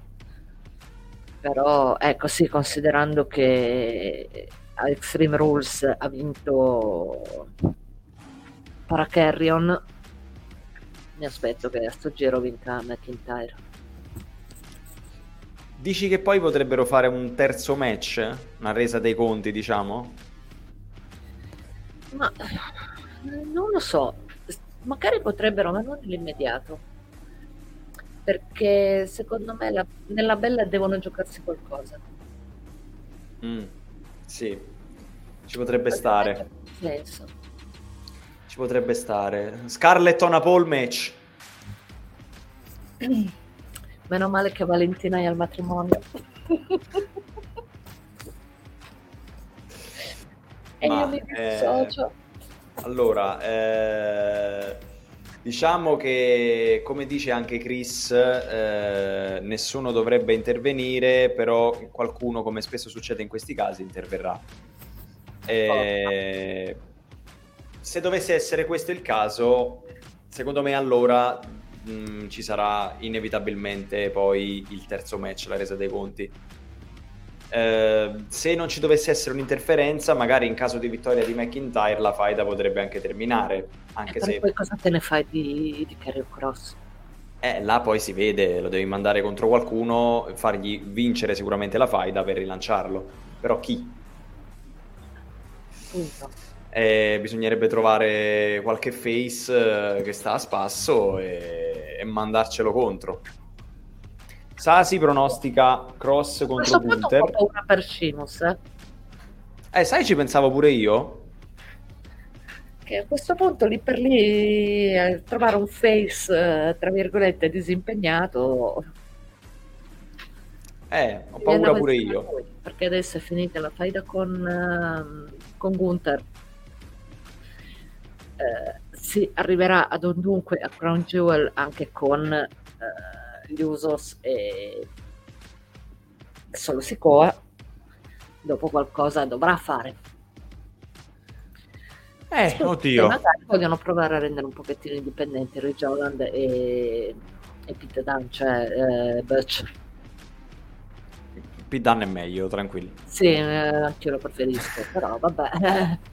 Butch vabbè e quindi... Vi prego, abbiate pietà di me, non la continuate sta faida. È una faida che... Eh, comunque... tesoro bello, dipendesse da me. Eh, per me, fosse stato per me, manco tornava Carrion Cross. No, io l'avrei fatto tornare, ma non l'avrei mandato da subito contro McIntyre. No, no, E poi lo metti, no. lo metti in una condizione che o vince o, vince, o... esatto, esattamente, esattamente e qua dovrei fare poi un bel lavoro per farlo, per risollevarlo poi, appunto dovresti mandarlo contro qualcuno che non c'ha niente da dare, niente da dire. poi se guardi al lavoro che è stato fatto a suo tempo con McIntyre. Sì, sì, assolutamente, assolutamente sì. Eh, dunque, andiamo avanti, andiamo avanti avanti ed abbiamo il match per i titoli di coppia femminili tra le Damage Control e il tag team eh, improbabile, diciamo così, o meglio, improbabile prima, adesso coppia proprio di fatto, Raquel Rodriguez contro Shotzi. Allora, allora, allora. A me piace tanto questo tag team e fossi nel, nel, booking non gli darei più tante occasioni perché prima o poi devono dargli alle cinture. Eh sì, vabbè, certo, certo, ma io penso che questa sia l'ultima però, eh. Penso che questa sia l'ultima occasione che hanno avuto. Eh, se vogliono tenere un po' in alto Dakota Sky, no, da, eh, dai, eh. vedi, sono, sono, caduta nell'inganno della cadrega. Come... Eh sì, ma quelli lo fanno, se, lo fanno pure, pure Bailey stessa ci cascò. Quindi... Eh, appunto, sono caduta anch'io nell'inganno della cadrega. Sì, no, però comunque se vogliono dare continuità al, al regno di Dakota Kai, io Sky è meglio che li trovano qualche pippa da, da affrontare perché altrimenti queste due alle prossime si devono prendere il titolo. Eh sì, ma diciamo che comunque, diciamo che comunque non, hanno, non hanno una grande profondità di tag team e quindi io penso, penso che abbia, abbia, ragione Chris che dice insomma non ci sono più coppie, eh, devono salire le Toxic e Indy Hartwell per rifare squadra con Candice. Allora, a meno che eh, Indy Hartwell non si unisca alle Damage Control. Eh. Indy, no, No, no, allora, Indy prima di tutto deve unirsi a Dexter Loomis, perché noi rivogliamo gli index, no? Che si sappia. Eh, vabbè, anche questo sì. La cosa primaria. Però ecco, al momento, eh, se devo dare un'ubicazione, visto che siamo in argomento a Candice, Le- uh, Candice LeRae, direi con eh, Bianca, Belair, eh, Asuka e Alexa Bliss anche per una semplicissima questione di appartenenza. Sono tutte, tre, sono tutte e quattro di, di Raw e quindi è ovviamente più facile. Candice non, non la vedo nelle, nelle, damage control anche per via dei numerosi scontri che hanno già avuto. Quindi. Chris, da dove nasce la cavolata di dire Indy Hartwell nelle damage control in storyline non ha senso?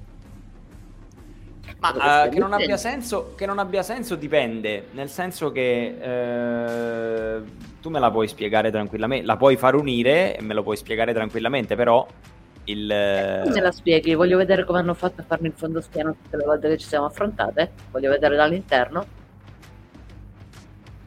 Mm. Ma... Eh... Che silenzio imbarazzante. No, eh, perché vabbè, certamente certamente per quanto riguarda, le, per quanto riguarda Indie eh, avrebbe più senso metterla da subito con, uh, con Dexter Loomis, ovviamente per ragioni appunto di storyline e di continuity con NXT. Così a WrestleMania avremo il uh, Mixed Tag Match Misa Maurice contro gli Index. Vabbè. Scusate, attimo fangirl. Oddio. Oddio, però fino a WrestleMania me la tiri me la tiri troppo per le lunghe poi la fai da fra Miz e Dexter. Eh, allora, adesso tu conta che innanzitutto Miz sta di deve ristabilire da un infortunio a spalle e gomito. Eh. Quindi sì. ne abbiamo ancora per un po', sicuramente.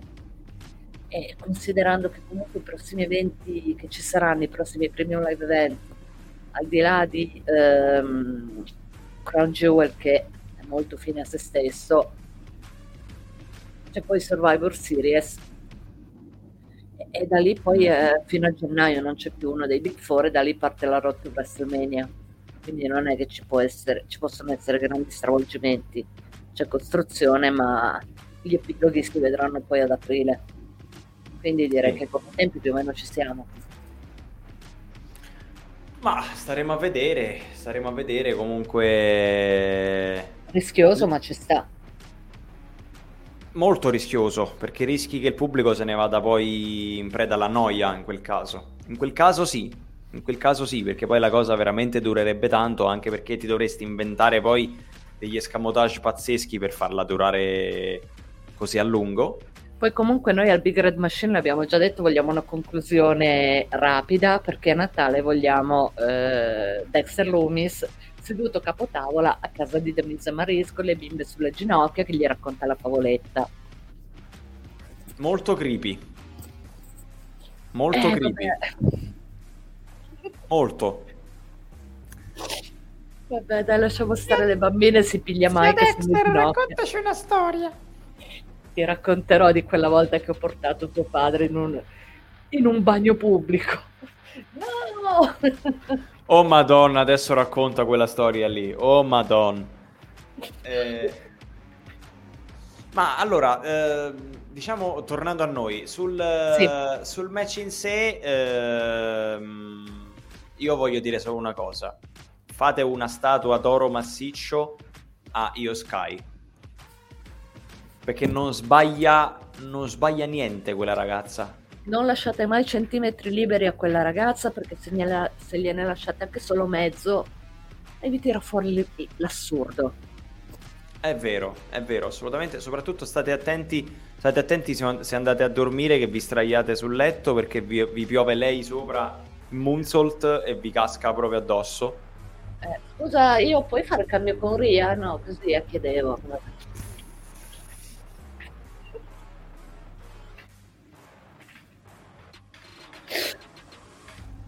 Mi nascondo, dai.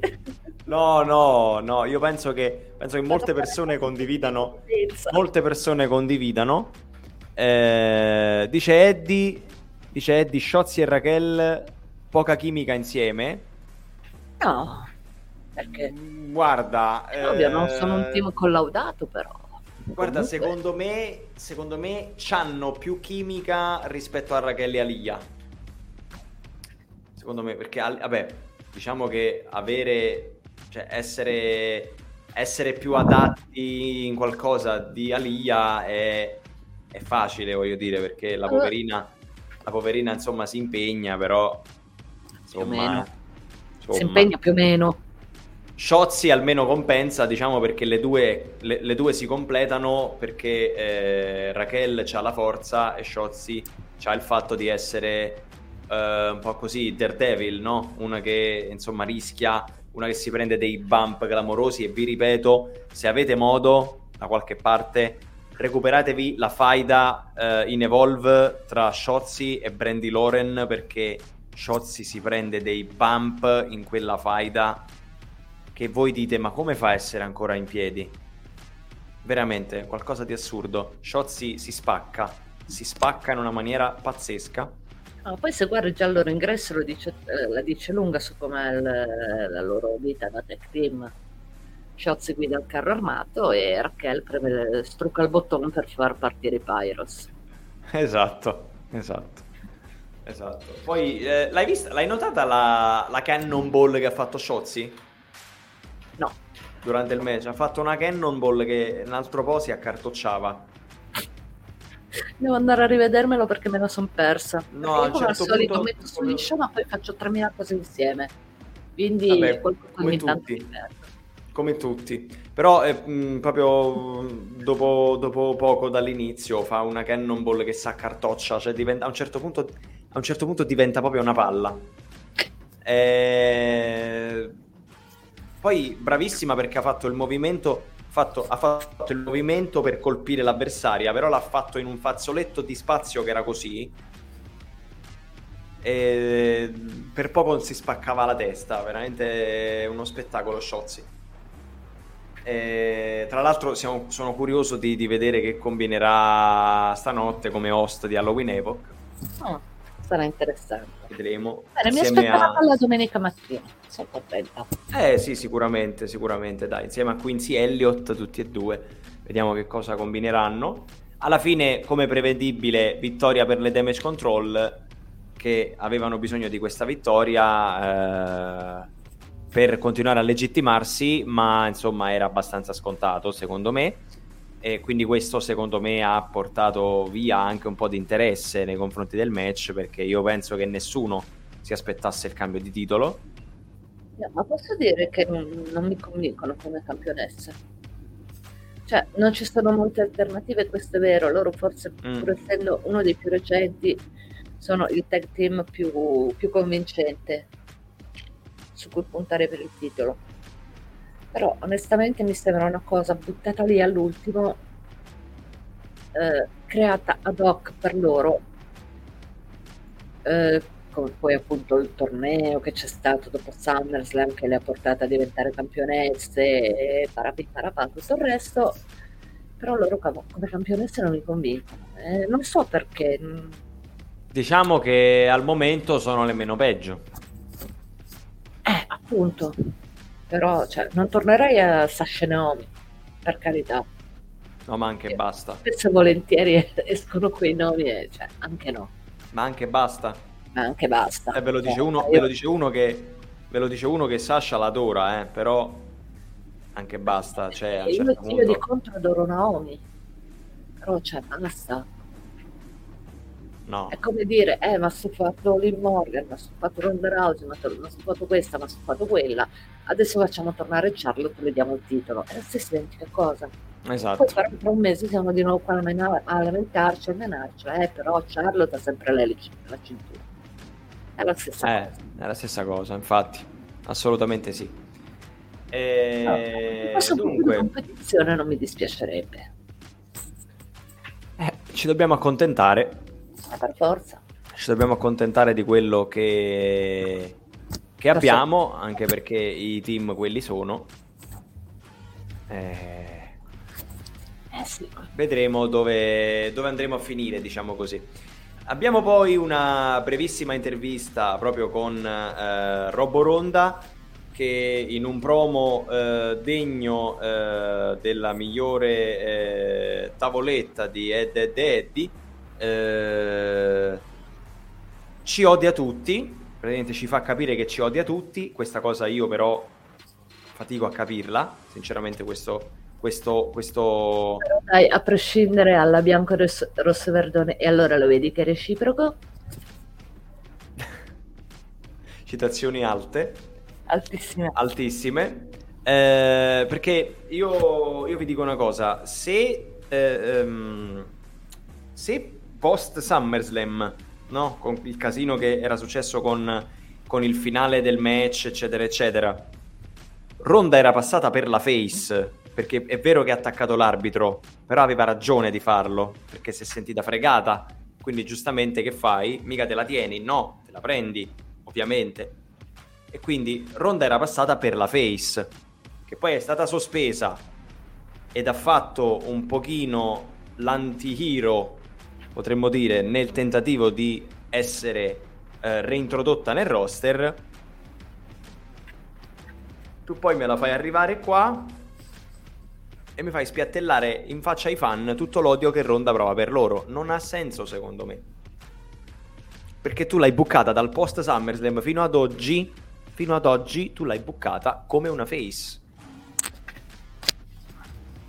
Esatto. Arriva oggi così, flippa e dice no, io vi odio tutti. Ronda, è bipolarismo, tesoro mio. Eh, Vabbè, dai, magari ha fatto il tentativo, ha cercato di, di sopportarci, ma alla fine proprio gnafa. Capiamo. Bah. Eh, questa è una cosa che veramente ho fatto fatica a spiego. capire. Ho fatto No, fatica ma a capire. io. Anche Molta perché comunque fatica. se avevano una mezza idea di lanciarla come face, non so dopo questa come faranno. Eh, non devono. È arrivata la mia assistente. Sì, ragazzi, io quando vedo i gatti, infatti, infatti ne ho uno pure io che ultimamente ha preso il vizio di saltarmi qua sulla scrivania, ma stasera non lo fa. E lei, male giusto perché- perché sono leggermente malata di mitologia norrena, si chiama Freya. Giustamente, giustamente. Come la volevi chiamare se no? Eh, Forse era un maschio. Giustamente, anche quello. Eh, niente, eh, Ronda ci comunica, eh, tra le altre cose, che eh, dice siccome la settimana prossima non sarò in Ohio, ma sarò da un'altra parte, eh, farò, eh, farò la Open Challenge. Guarda, giusto per essere originali, visto che un paio di settimane fa l'ha fatta Bianca Belair. Diciamo che hanno voluto fare un richiamo al primo regno di Ronda. Ecco, perché pure lei, pure... Cioè, lei faceva lei quando era campionessa. Eh, Però, vabbè, insomma, Ronda, Ronda ha i suoi problemi, ha i suoi limiti, la storyline, eh, anche per come... Come? L'espressività, poi non ne parliamo di quanto è un problema per lei. Vabbè, eh, se si chiama Roboronda, un motivo c'è. Ha voglia. È come Paracarri, è un uguale. Motivo c'è. esatto. Eh, abbiamo poi un, eh, un promo sempre con la musica sotto eh, dei Legato del Fantasma che hanno cercato di spiegare in un certo senso il perché ci sia Zelina. Hanno detto, diciamo, tutti i grandi imperi, tutte le grandi famiglie fanno degli investimenti per crescere, diciamo così, e il nostro investimento è Zelina Vega. Va detta così verso una donna pare brutto, però, eh, dai. Eh, è quello che ha detto Santos, prenditela con lui. Eh, capito? Santos però sei un po' stronzos. Eh, non si dicono queste cose. Anche perché già lei da bionda si presta all'ambiguità. In che senso, scusami? no, nel senso che da, da bionda proprio quel... Non lo so, mi dà un'idea di, di, di, di posticcio, di, di... mm, Non lo so, non mi piace bionda, me piaceva tanto quando era amore rossa. Mm, sì, anche io la preferivo. Anche io la preferivo, ti dico la Vabbè, verità. come oggi quella coroncina la Madonna benedetta dell'incoroneta proprio, cioè, no. Sì, sì, sì, sì, sì. Eh, qua, come tutte, le pro- come tutte le processioni dei santi che fanno qua, eh, Sì, se voglia, fatto qualsiasi statua, qualsiasi statua ha quella, quella corona in testa lì. Eh, tanto Chris si era lanciato eh, su eh, alcuni nomi che potrebbero rispondere alla Open Challenge di Ronda, ad esempio Shayna Baszler, che pure potrebbe essere un'alternativa. Eh, oppure se se la risparmiano resterebbero Lacey Evans, Exaya Lee, Sonia Deville, basta. Sono due hill, quindi non potrebbero mai. Ma secondo me l'idea di Shayna Baszler non è male. No, assolutamente, non è male. Non è Anche male perché per Shayna non la vediamo lottare da un bel po'. Seriamente. Sì, Eh, ci starebbe, sì. ci starebbe anche perché comunque qualcosa secondo me che bolle in pentola fra, fra Shane e Ronda. qualcosa È da un c'è. po' che c'è. È da un po' che c'è, infatti. E, tra l'altro, Zelina, eh, tornando ai legato, aveva. Se vedete, ha passato, ha passato a, a Cruz del Toro. Ha passato un dual sense il controller della PS5 tutto glitterato, tutto cioè fantastico. Tra l'altro vi faccio una domanda, questa è un po' svarione, un po' stupida sta domanda nel mio stile, diciamo. Ma solo a me Cruz del Toro mi sembra il sosia di Ronaldo, non Cristiano Ronaldo. Ronaldo, cioè il, Il fenomeno. fenomeno. È uguale, cioè è identico, è però Ronaldo di adesso, chiaramente, con la panza e la barba.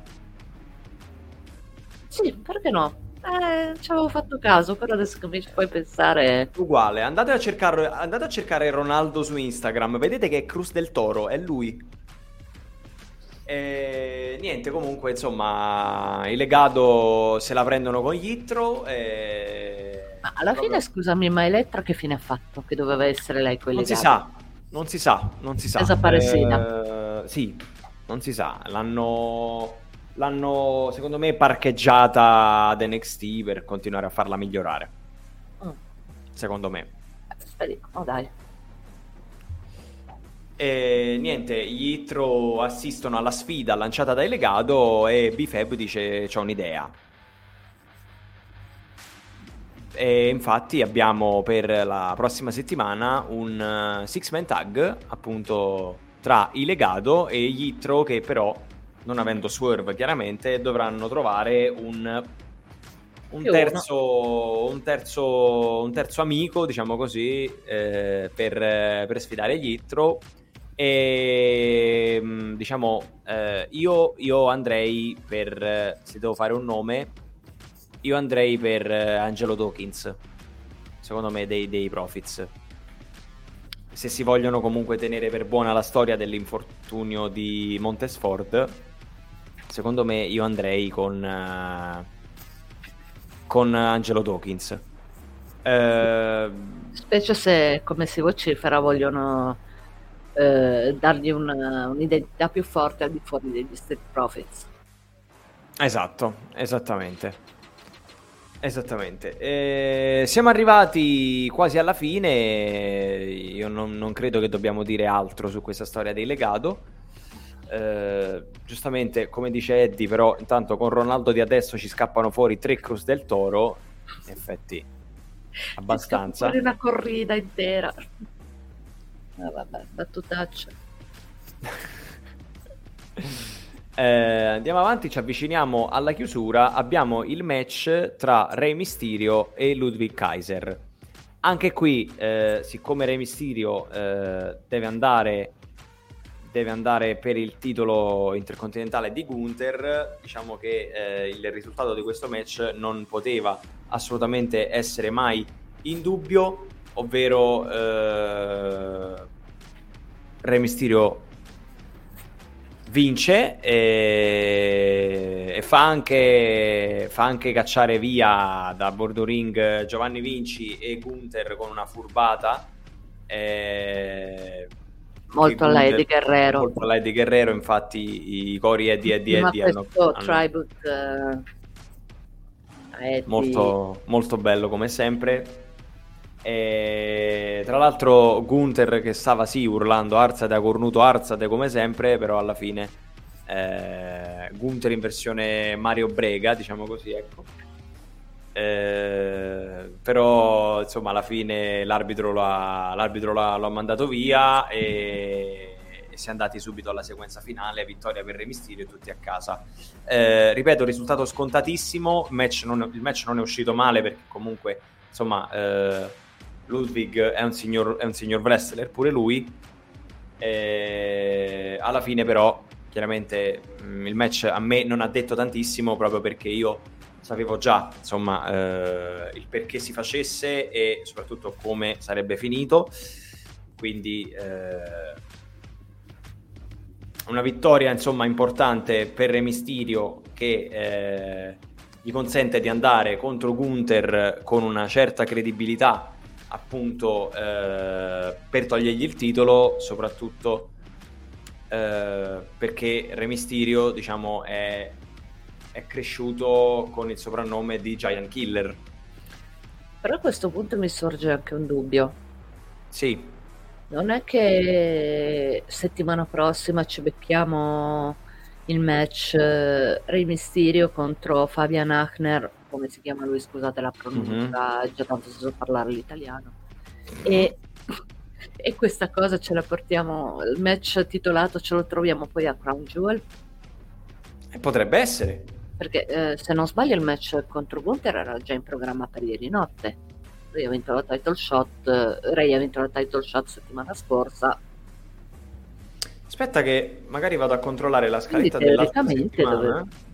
Sì, che hanno fatto il Fatal 4 Way che Ray è entrato al posto di Carrion Cross e c'era in palio questa title shot. Ora così mm-hmm. a mhm. memoria non mi ricordo se era previsto già per questa settimana il match tra, Eddie e, tra Ray e, e Gunther. No, eh, ci dicono appunto, è il giorno prima di Crown Jewel. Ah, ok. era per, era per l'altra puntata. Quindi lo registrano settimana prossima perché saranno già a Riyadh. Ma eh, saremo a vedere. Io, però, sinceramente, voglio vedere Gunther che calpesta Re Mysterio a ritmo di flash dance che con una chop gli fa fare il giro di tutta San Diego. Sì, sì, sì, sì, sì. ma secondo me io, io gli, ripeto, gli, fa, gli, fa, la nicchietta perché eh, lui ha due ali qua, Re Mysterio ha un'ala qui, un'ala qui e una corona del Rosario. Con una chop di Gunther si esce, esce lo spazio, si fa la nicchietta. Vedi e... che quel tatuaggio gli passa sulla schiena e gli diventa l'angelo di Beckham. Sì, sì, sì, sì, assolutamente. Guarda, non aspetto altro io, sinceramente. Eh, infatti hanno detto che sarà tra due settimane, eh, con una shop vola via dal ring. Eh, dice Chris, settimana prossima non fate come al solito e non leggete gli spoiler. Eh, Chris, ma sai che cos'è? Noi non è che li vogliamo leggere, noi li dobbiamo leggere. In un certo senso noi dobbiamo farlo perché... Chris, fai come me, silenzia la, il gruppo e sei a posto.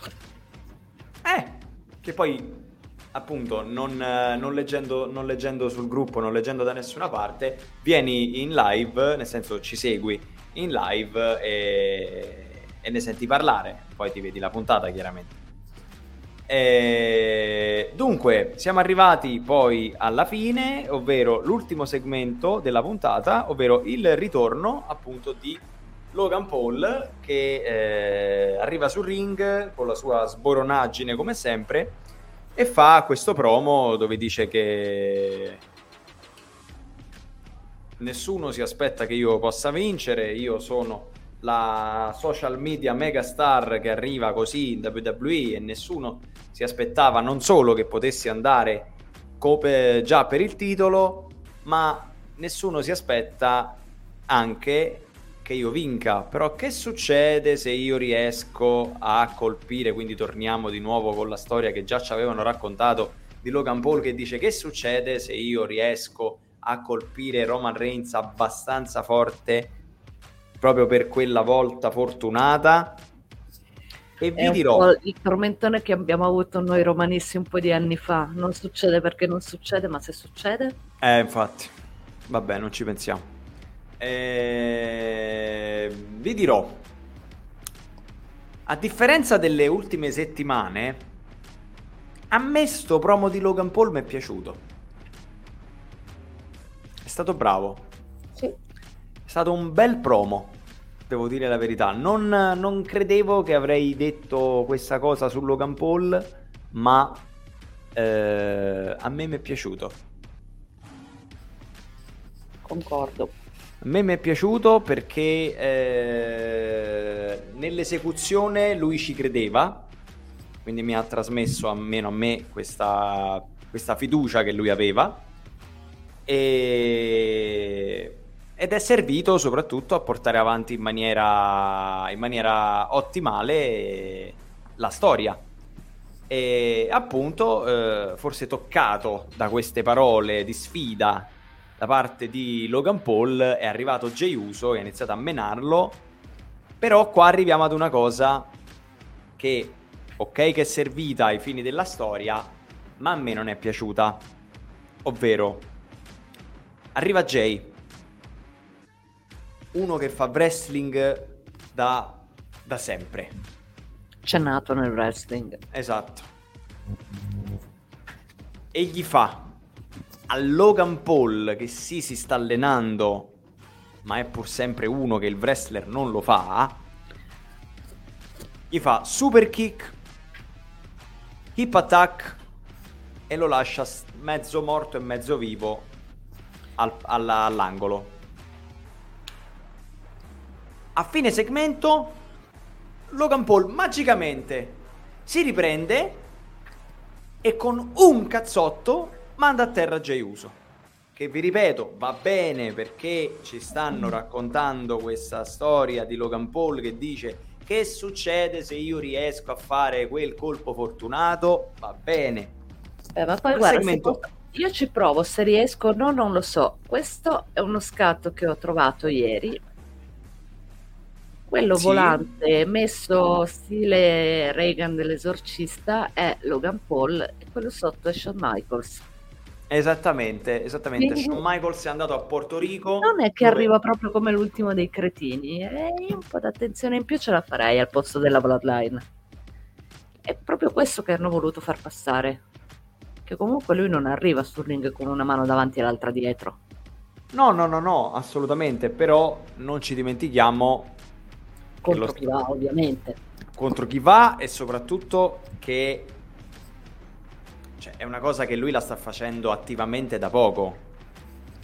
Certo, e che eh, poi appunto non è eh, il match con, eh, con, chi era andato contro The Miz, giusto? Sì, sì, sì. sì. Ecco, con tutto il rispetto per The Miz, ma eh, Roman Reigns è un'altra roba.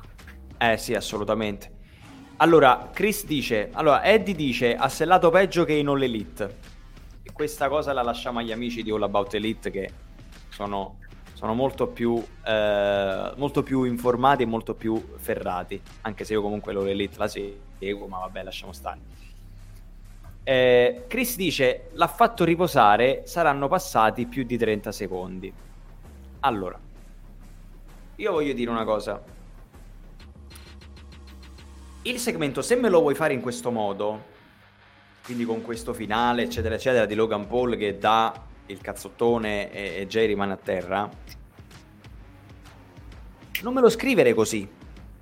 Non me lo scrivere così. Cioè, avrebbe avuto, secondo me, più senso se Jay Uso si fosse limitato ai pugni. E basta. Perché se tu che hai come tuo, diciamo, come tuo marchio di fabbrica, tu Jay Uso, c'hai il super kick col quale ci hai vinto match e ci hai vinto titoli, se tu mi fai il super kick, cioè Logan Paul con quel super kick doveva morire. Invece, tu hai ridimensionato in maniera enorme il super kick che è una mossa di fabbrica degli Usos che, ripeto, ci hanno vinto match e ci hanno vinto titoli. E infatti, infatti sono d'accordo con Eddie, dovevano passare 30 minuti per riprendersi, non 30 secondi. Sono d'accordissimo perché, esatto, ripeto, perché bravo finché vuoi, ma Logan Paul non è un wrestler. Appunto, con il super kick gli Usos ci hanno vinto match e titoli. Se tu ti prendi un super kick in piena fa perché l'ha preso in pieno da Jey Uso e ti rialzi presto, ti rialzi subito, relativamente subito, vuol dire che il super kick è una mossa che fa schifo. E tutti quelli che col super kick di Jey Uso ci hanno perso sono dei brocchi pazzeschi. E non mi piace tanto, eh. Quindi il segmento io non l'avrei messo, cioè non ci avrei messo il super kick mi sarei limitato alla scazzottata proprio caciarona. Che poi arriva Semi e dice no, che stai facendo? Fermati, fermati, fermati. Questa cosa l'ha detta Roman, fermati, fermati, fermati. E si andava poi a finire con Jey Uso che magari prima di andarsene voleva dare un ultimo pugno e alla fine poi Logan Paul lo schivava e gli dava il cazzottone e lo lasciava a terra. Molto più efficace così, molto più efficace. Perché giustamente come dice... Eh come dice Adam Cole, oppure è Logan Paul che è fortissimo. È un po' anche sì, però ricordiamoci che, come diceva Cree, giustamente, bravo quanto vuoi, ma non, ma non lo fa il wrestler. Non lo fa il wrestler, quindi non, non, non sai ancora bene come attutire i colpi, come prendere certe cose, come prendere il super kick. Cioè, se un Jey Uso ti fa un super kick così di sorpresa, tu non solo te lo prendi in piena faccia, ma non ti rialzi. Perché è un super kick. È un cazzo di super kick.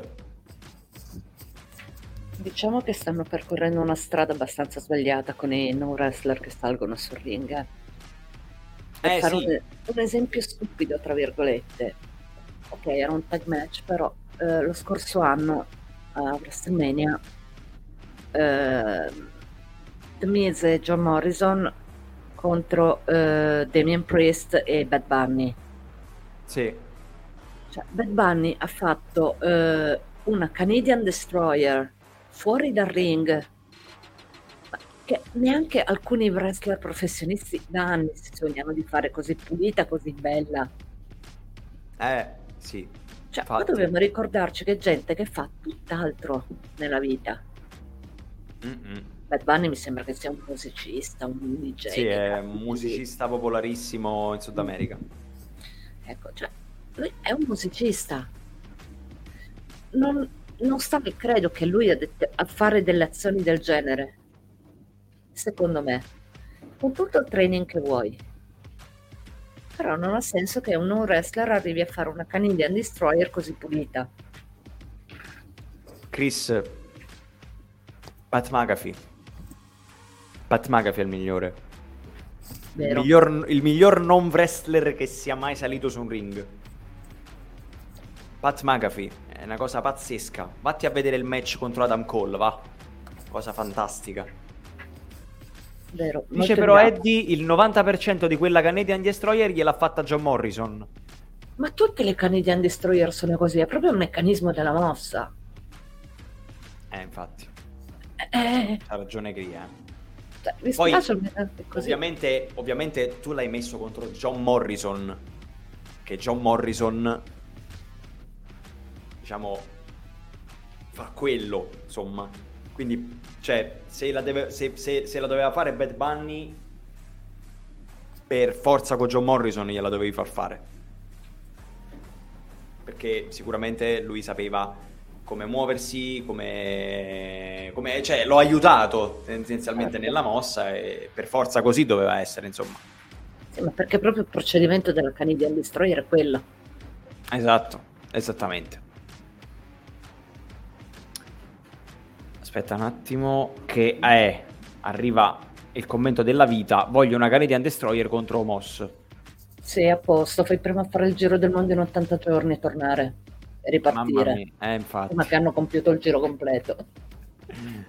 Eh, infatti, dice, dice, Chris, pure Pat McAfee l'hai messo contro Adam Cole, che è lo stesso paragone con Morrison e Bunny. Assolutamente sì. Ovviamente li devi mettere, i, i non wrestler vanno messi contro gente che fa bene il suo mestiere, nel senso che li aiuta. Perché Come anche se per esempio... contro un Seth Rollins, per dire. Esatto, assolutamente anche per esempio il, il, match di Logan Paul contro The Miz è stato messo contro The Miz che per carità non sarà eh, il non sarà ecco un Ric Flair o un Ricky Steamboat ma il suo lo sa fare bene lo sa fare molto bene il suo The Miz molto credibile terribile soprattutto The Miz è terribilmente safe cioè The Miz con, se tu lotti contro The Miz non ti fai male mai. Cioè, The Miz è stato capace di migliorare in una maniera pazzesca negli anni. Perché all'inizio, all'inizio faceva schifo. The Miz, se lo vedete in ECW, i primi match che fa in ECW, faceva schifo The Miz. Adesso è diventato uno che è garanzia di qualità. The Miz. Non ti dico che faccia i match a 5 stelle San Montana tutte le volte. Beh, ovvio. Però è uno che il suo lo fa benissimo. Ad esempio a SummerSlam ha fatto un gran bel match con un, un wrestler. Aspetta, Era. SummerSlam, giusto? Contro sto chi? dicendo una cavolata. Contro chi? Perdonami. Quando è, quando è che è andato contro... eh, chi era? Eh, Pat McAfee. È lui che è andato contro Pat McAfee. Era Corbin. Corbin. E invece The Miz è andato contro Logan Paul, giusto? Contro Logan Paul a WrestleMania, sì. Ok. WrestleMania era? Sì, era WrestleMania. Vabbè. Sì, No, ok. aspetta, che sto a dire? No, che sto a dire? Aspetta, no, scusami, è il contrario. Perdonami, hai ragione tu. Ah, ok. Hai ragione tu, hai ragione tu. Miz contro Logan Paul SummerSlam, sì. Ok. Sì, scu- sì, sì, scusami. Mi stavo sentendo più rincoglionita del solito. No, no, scusami, scusami, scusami, Vabbè, ragazzi, è l'orario. È l'orario, perdonatemi. C'ho 30 anni, c'ho 30 anni, a quest'ora sto già facendo due ore di sonno. Poi ti Corbin lamenti Batman. che, vado nella red zone e ti mando a quel paese, eh? Corbin Pat McAfee sempre SummerSlam. Ragazzi, io sono un tre volte Wrestle Trivia Champion e queste cose non me le ricordo. Evviva. Eh, va bene, io direi che eh, abbiamo detto tutto. Abbiamo fatto due ore e un quarto di puntata. Eh, è stato veramente intensissimo e bellissimo. Eh, ringrazio tutti quelli che ci hanno, ci hanno seguito, tutti quelli che sono stati con noi in nostra compagnia in questo sabato sera. Eh, noi ci rivediamo con un'altra puntata del Blueprint eh, sabato prossimo, sabato 29. Sta finendo un altro mese, ragazzi. Con la puntata numero 75, il Blueprint è ufficialmente anziano. E... Io invece, Niente. se posso, vi aspetto martedì a Big Red Machine. Assolutamente, seguite tutta la programmazione di Open Wrestling TV, Tutta, seguiteci tutta, tutta. Se ve la perdete in diretta, c'è il canale YouTube. Assolutamente, eh, un canale YouTube che eh, ha subito un, eh, un rilancio, quindi verranno ricaricate tutte le nostre eh, live, quindi se ve le perdete andate lì. Quindi grazie anche a quelli che ci hanno seguito su YouTube in differita, siete bellissimi anche voi. E voglio ricordarvi, voglio ricordarvi che eh, questo lunedì ci saranno il eh, Pro Wrestling Culture alle ore 16 e poi eh, ci sarà il, eh, il nostro il nostro Alan o meglio il suo WGC ovvero il, eh, il Wrestling Gaming Center diciamo così eh, se non ricordo male significa quello la sigla Alan non mi uccidere eh, ci sarà un attimo che lui, lui ci tiene che io la nomini bene quindi vado a ripescare un attimino il messaggio. Ecco, alle ore 21 c'è la Royal Rumble del trio. Io mi sono fatto un'idea di che cosa sia e vi invito caldamente a seguirlo perché sicuramente ci sarà da divertirsi. Eh, sì, perché la, la- la diretta doveva essere domani, ma è spostata a lunedì.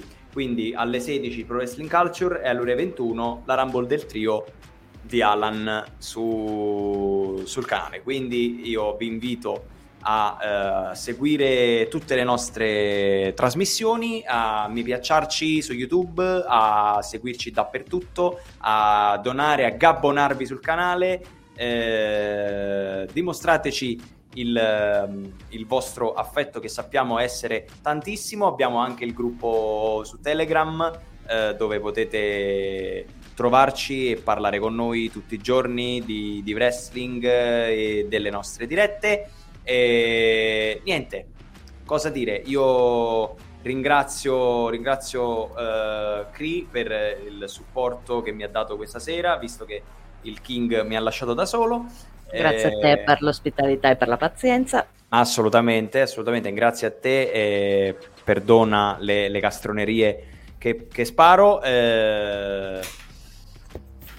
Benissimo, io vi ricordo che per chi dovesse trovarsi invece a Roma domani, eh, molti della famiglia di Open Wrestling TV saranno al- all'evento eh, della Break Pro Wrestling Eh, ci sarò io, ci sarà Gian, ci sarà il prof, ci sarà Rachele.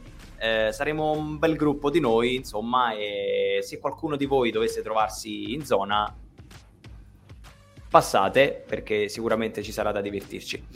Eh, grazie ancora a tutti e niente, come dicevano i maestri di Celebrity Deathmatch, buonanotte e buone botte. Ciao.